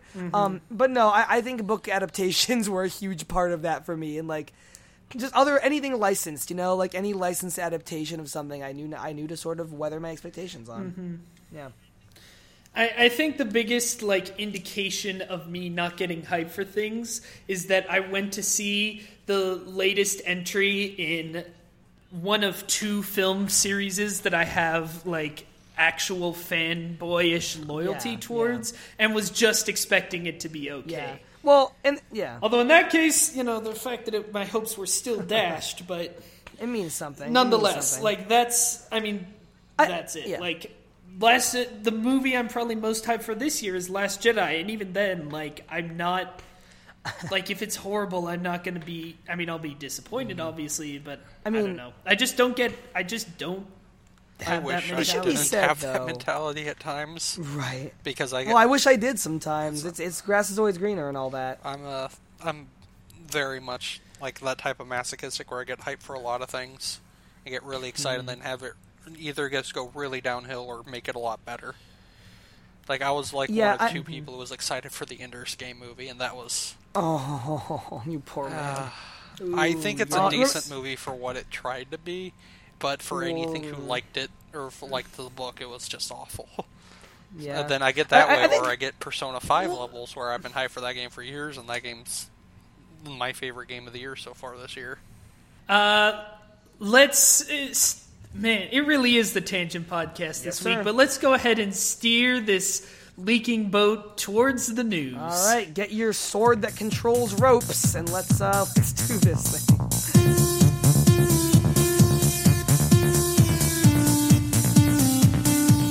Our top story this week is an exciting new entry into Mario plus Rabbids Kingdom Battle, which is that it has finally been confirmed to the point that other news outlets are reporting on it, but we were here first. Not really, Laura Kate was here first, but We were uh, the only ones who have we talked about it here for more in than the one beginning. episode. Yeah. exactly. We have everyone else is like no. everyone yeah everyone else this week like I, so many other websites and podcasts and things i follow are like what mario plus Rabbids what a bad idea we're like and i was just looking at like yeah get on the Hey Poor podcast fucking Get on our level. level. um fucker. But yeah so uh, a new image came out that will probably be the title image of this podcast if not it will it definitely to be, be on that, the post but it needs to have our faces on Peach, on that Rabbids. that freaking selfie. Uh, yeah, so let's yeah, so let's just talk about. Um, do you guys have the image Uh, readily I've- available? I have it you know, into I my can load it up real quick. Yeah, I do as well. If- but I'll, I will gladly. if not, I can I can send. Please it to do, you. just so I have it right at the ready, so I can pinpoint the exact moment that the last fragment of a heart that I have finally crumbles and gives way. Do, do, do, do, do. Ah. There's gonna be a lot of dead air in this edit. That's Here we go. Dead air, just like the dead air Yeah, in my heart, knowing that this is anything. real. All right. Oh, So this is the image that has been released, and uh, Oh. Mario plus Rabbids has been officially confirmed. Um, let's just sort of talk about what what we're seeing here, maybe just from left to right. Uh, we can start with Yoshi with a giant fucking gun. Which, That's a if you cannon. don't enjoy Yoshi with a gun, you get the fuck off my podcast. No, yeah, I, I like that part. I, I'm fine with that part. That is not what I had to Yoshi do with. with a dirty hairy glare carrying a giant gun. Um, as behind him, uh, Luigi is doing a kickflip holding what looks like a Luger with a plunger yeah, at I the end. think he looks like is. he's killed before and he's ready to do it again. This is just a job for him. He really does. Um, This is the professional. the third figure in the the one that has already become famous for the worst reasons. Jay, would you like to describe uh, what we're looking at So, here? so, so imagine if you will, imagine if you will, a world in which in which the Princess Peach has uh, become a rabbit, a a a. a God damn it! I can't fucking do this. In which she has become Look a rabbit. its Look into its squinty eyes. tell me what you uh, You see. see the reflection of a pink cell phone as she takes what I can imagine must only be a Snapchat of herself holding a lovely purple and pink arm cannon at her side.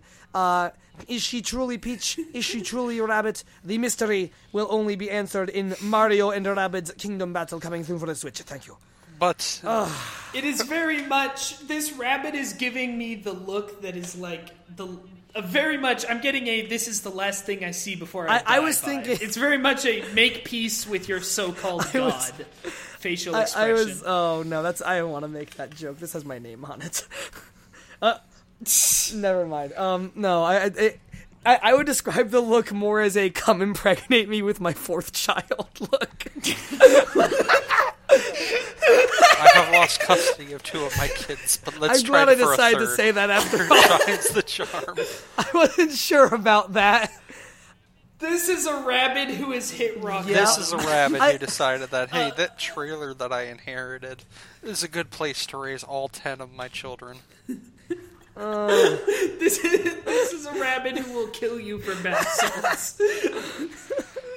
Uh, this- is a rabbit who's a big fan of the that fucking uh, what you got girl.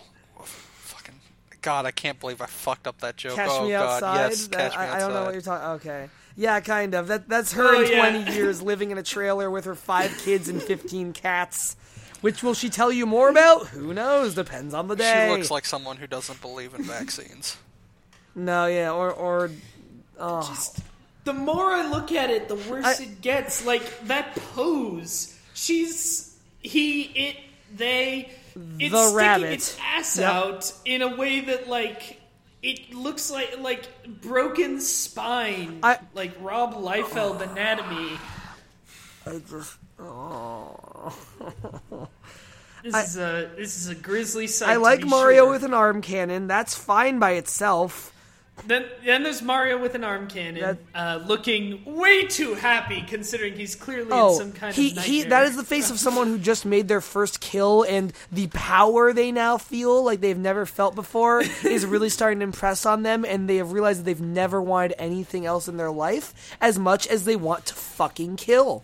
That is the face that Mario, Nintendo's Mario of the Super Mario Brothers line of products is making in this picture for Mario plus Rabbids Kingdom Battle. Have you ever seen? I uh, really Richard think, Donner? and I like, know it's impossible, Like if we but caught Dahmer's like first kill, I'm pretty sure that's the exact same face.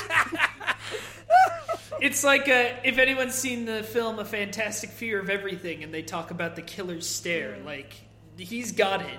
Yoshi too, tbh.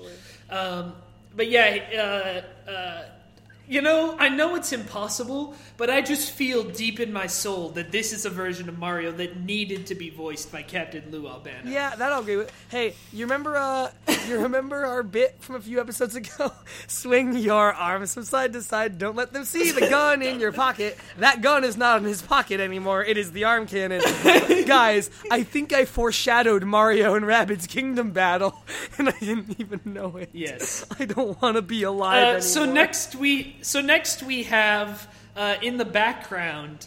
Um, this is this is horrifying. It's a rabbit badly dressed as Yoshi with the nose positioned in such a way that it just looks the nose that Yoshi has. It looks like he killed Yoshi just and is wearing- positioned in such a way. It looks it looks like it just has like a bowling ball on its head or yeah. something, like a giant cancerous growth, which was the original title of this game, I imagine. Um, but basically, it's just a rabbit wearing its usual deranged, horrible expression um, in a fursuit with a giant testicle on its head, holding BB-8 and apparently coming. Oh. I didn't want to know that that's what that looked like, but you're right. That's what that looks like. I hate that you're right. I don't like that you're right one bit. No, really don't. Mm-hmm. But you are. Why do you have to be right? down on the gr- down on the ground is the Luigi rabbit, who's the most okay. Yeah, He's fine. He's wearing a green shirt. Yeah, he's wearing a kind of He's comedically throwing a large shirt. It's kind of ball or cute. something. Yeah. Uh, then there's Peach, who is the only one here bearing the appropriate expression of, Of horror. weird amusement and horror, yeah. of just like holding a gun, and she clearly doesn't know what she's doing with it, um, and is uh, looks like she's being blown back a little bit by the knockback. But I think the it I think she too has just killed for the first time. But unlike Mario. Uh, who is at at least half mast as a result? she is just the full horror of having taken a life is is evident. Yeah, on she doesn't face. like She's this. just No, yeah, this is not okay by her. no.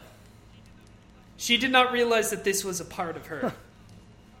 um, and then uh, above her in the sky is just a pedophile. Yep, yep, yep. That is just a piece. You're not wrong.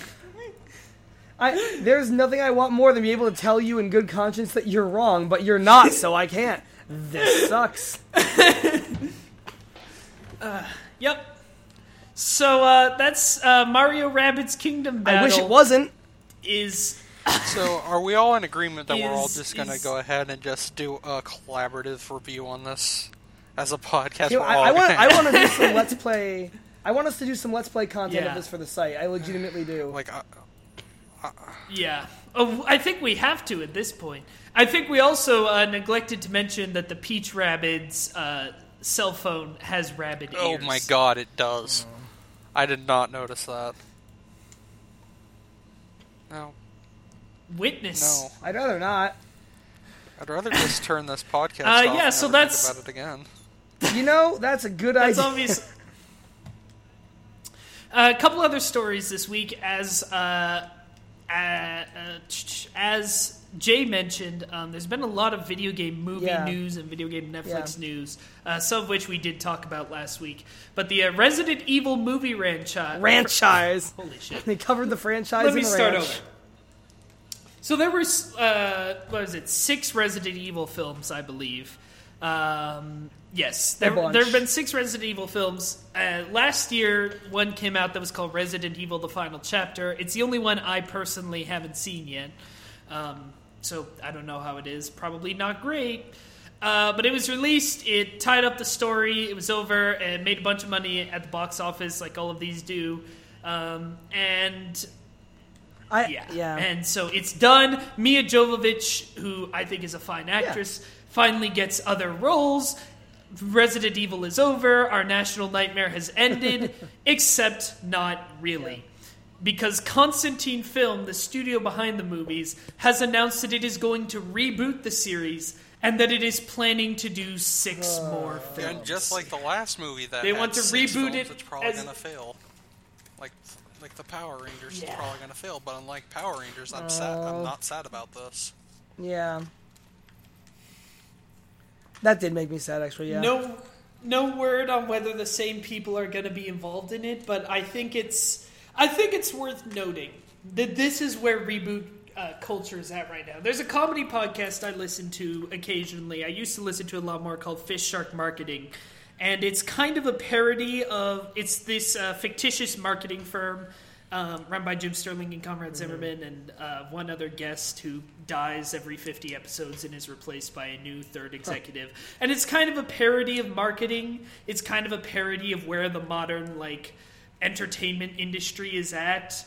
Um, and they had a hilarious bit around the time Fury Road came out, where they were uh, doing a reboot of Fury Road the next year Oh no. uh, and it's it was a hilarious segment. But that's literally where we're at Yeah. now. Reboot culture has gotten to the point that we are literally the franchise has just ended, and they're planning to do it again. I, I, yeah. Which I, I don't have a lot of words for it, to be honest. is literally farcical. I- Sat- yeah. 2017 is the year that satire is dead. I mean, I, I feel with confidence that it'll fail, but I also, by that same token, don't know why people have been seeing the Resident Evil movies continuously if as many have, as have been bad have indeed been bad. So, I guess what I'm trying they to say is I got nothing. of money. They do very, very well financially. I don't know who exactly is going to see them, although I do know that they're Yeah. much bigger overseas than they are here. Like so That many makes sense, yeah. But they're, but no, they do very, very well. I wouldn't be surprised if this works. It's just like kind of horrific. No, yeah, it's very horrific. And I say this as someone who, as I said, is a fan of the Resident Evil movies in general. I like the first two, and even the rest I think are not necessarily as horrible as people say. They're not. They're not good, but they're like. eh. I've seen them, You sure did watch them, and you sure did live to tell about it. but it's just. I don't know. No word on whether the same people are going to be involved. I would imagine 'cause, no. I would uh, hope. Basically, the Resident Evil movies are Paul W. S. Anderson, who wrote all six of the movies and directed 4 Mm-hmm. of them. Um, it's basically just him and Milla Jovovich, who is his wife, like making movies about why Milla Jovovich is so great. uh, no, so no word on whether those two are going to be involved. Still, I kind of hope Yeah. not because again, I think Milla Jovovich is a great actress, and I want to see her do other things. Yeah, again. no. Also, what's the what the hell is the point of this reboot happening if it's going to be everyone the same? I feel like. They're just literally going to do it again. It's going to be shot for shot. Jesus. Okay, if, okay, if that happens, I would be okay with it. I would that not. I happened, mean, I would, see that day one if that's what actually happened. I would be okay with that in the sense of, oh, guess what I get to laugh about forever now. yeah, exactly. That's why I would see it. Not if it's all six of them, but still. Yeah. Goodness. I don't know, man. I don't know, but I thought it was something that it's worth being aware This is of. Spider Man's The- fault. uh, I love Spider Man, but this is Spider Man's fault, really. It really is. All started with Spider Man. All Yeah. started with. All started with people not liking It's nice that it's nice that we're finally gonna get another good one. Probably. I hope so. I mean, definitely, because I've watched that trailer and I've seen the whole fucking That movie. that already. is uh, honestly, I I have not seen Guardians of the Galaxy two in theaters, and I don't want to because I do not want that trailer in my eyes because of how much I care about Spider Man stuff and want to have that movie be a surprise. Yeah, uh, That is why I have not seen Guardians two yet. I saw two. As I don't fun know as that- as dumb as that is. movie theater fucked up, and I saw two of the same trailer. Oh man, So so you've I've seen, the movie Yeah. multiple twice. times. Yes. Yeah, but no, you're right. This is Spider yeah, it really fault. is. Uh, one last thing to talk about this week, unless either of you guys have something you're dying Mm-hmm. to get to, which um, since we talked about the Wargaming World of Tanks. World of Tanks things last week. Uh, there's been a new development in that story that I wanted to cover. So the skinny of it is, Wargaming is a company that made World of Tanks. Uh, a YouTuber named SirFoch um, didn't didn't like it, had some problems with it, complained about it, and they threatened to issue a copyright takedown against him. Uh, they also were going to revoke his partnership, which I could kind of see because he was like being very crude and kind of a You're shitty saying person. fuck the But they were uh, Reviewing for. yeah, yeah, you're not going to get to keep a partnership after you literally say fuck Yeah. wargaming. But uh, we were concerned here on the Hey Poor podcast about the fact that they threatened to use a copyright strike against Mm, him only if he made a negative video. Because, like, we know that companies do that, but A, it's still shitty, and B, usually they're less blatant about it. So they issued a statement. You can look this up on uh, May 23rd. Uh, statement on Sir incident and um, they issued what I think is actually a pretty good apology. I'm not going to read the whole thing, but it's a pretty thorough apology explaining, saying we fucked up and saying why they fucked up. And in big bold, sort of the thrust of it is our official position is that Wargaming will not take copyright action against opinions based on our publicly released Okay, content. good. So, yeah, so that's good. Um, I mean, it's still like obviously bad what they did in the first place, but it is good that um, they've sort of realized the error of their Yeah. ways. It's nice that they actually apologized. That's something I've talked about in the past. How nobody seems willing to apologize when they do things shitty on the internet anymore. Um, I think that's very big of them. Definitely. There's a standard somewhere along the line, at least. Not as far as we'd like, not where we'd like it on the line, but it exists somewhere. One can find Right. it. And my biggest hope is just that other companies will see the shitstorm that came up around this and the fact that Wargaming was forced to apologize and will stop doing this. Because again, Wargaming is not the only company to abuse copyright strikes or even to use copyright strikes to silence negative opinions. We've seen that specific thing happening. Um, I can think of earlier this year, uh, there was that ukulele ripoff whose name I forget. Spivey, do you remember what this Ukulele. was? I don't remember this at all. I, didn't, I don't remember No, what yeah. the name was. Um, it was. Uh, hang on, I can't recall. I'm gonna find it. There's a pretty funny Uncharted one like that, actually, with a name that's also escaping me. Uh, we talked about that on here before, actually, a long time ago. But, uh, yeah. I'll give you the moment to look that up. Thank you. Uh, ch- ch- ch- ch. and of course, my internet's being slow. Whatever. There was um. But there was a game that came out earlier this year that was actually made by a fairly well-known Spanish YouTuber. Oh, I know what you're talking. Um, I don't remember and the name. but I know he what issued, yeah, he issued uh, copyright takedowns, but only against smaller channels that were criticizing the game. Um, when larger channels sort of picked up the story for fun, that's what it was called. F U R. Oh my god, I remember For this. fun. Yeah.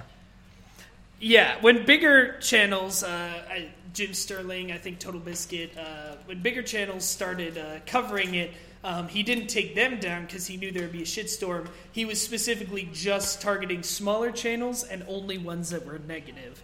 Um, and I'm hoping, as I always hope, whenever this sort of shitstorm goes down, that companies will learn to stop doing this. Just look, YouTube is a part of the games industry now. It's a huge part of it. Don't try to control it. Just let it let it fucking be, and people will like you more for it. Yeah, yeah, no, I, I- absolutely. It's in theory it should be so obvious. That that's really what it comes down to. Right, right.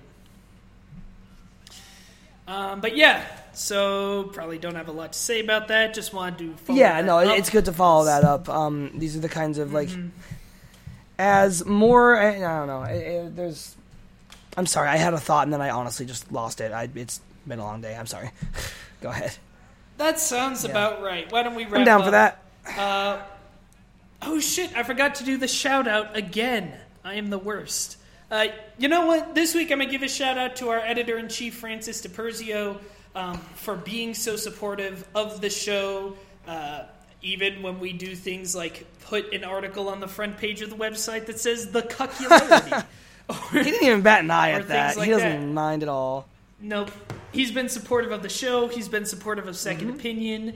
Um, he really does value the importance of having uh, different Oh, yeah. opinions Oh, on the yeah. site and of being like honest and true to ourselves more than he cares about uh, just like publisher deals and making money. And that's something that, as someone who bounced around a few sites before Hey Hayport Player, is very rare in this Yeah. industry and something that needs to be Yeah. celebrated. I remember when uh, there was a, a developer who's complained about my negative review of OmniLink like a lot and was claiming that I fabricated things. And uh, Francis talked to me and like sort of confirmed that no, these things that you said are in fact true. And then he was like, "All right, Yeah. it's clear that uh, you weren't just making things up, and that this was at least your experience with the game."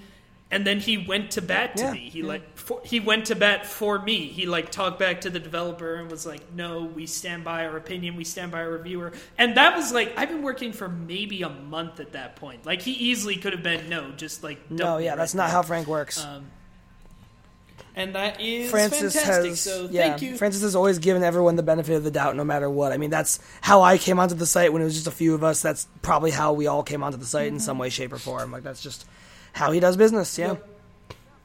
Yep, Hey Poor Player is doing games journalism the way it should be done, and I am very proud to work here, and I'm very proud to work Yeah. for him. I- So and thanks, if- Frank. And Frank, if we And, notice uh, that I get some mass promotion, I'll be doing the same thing next week.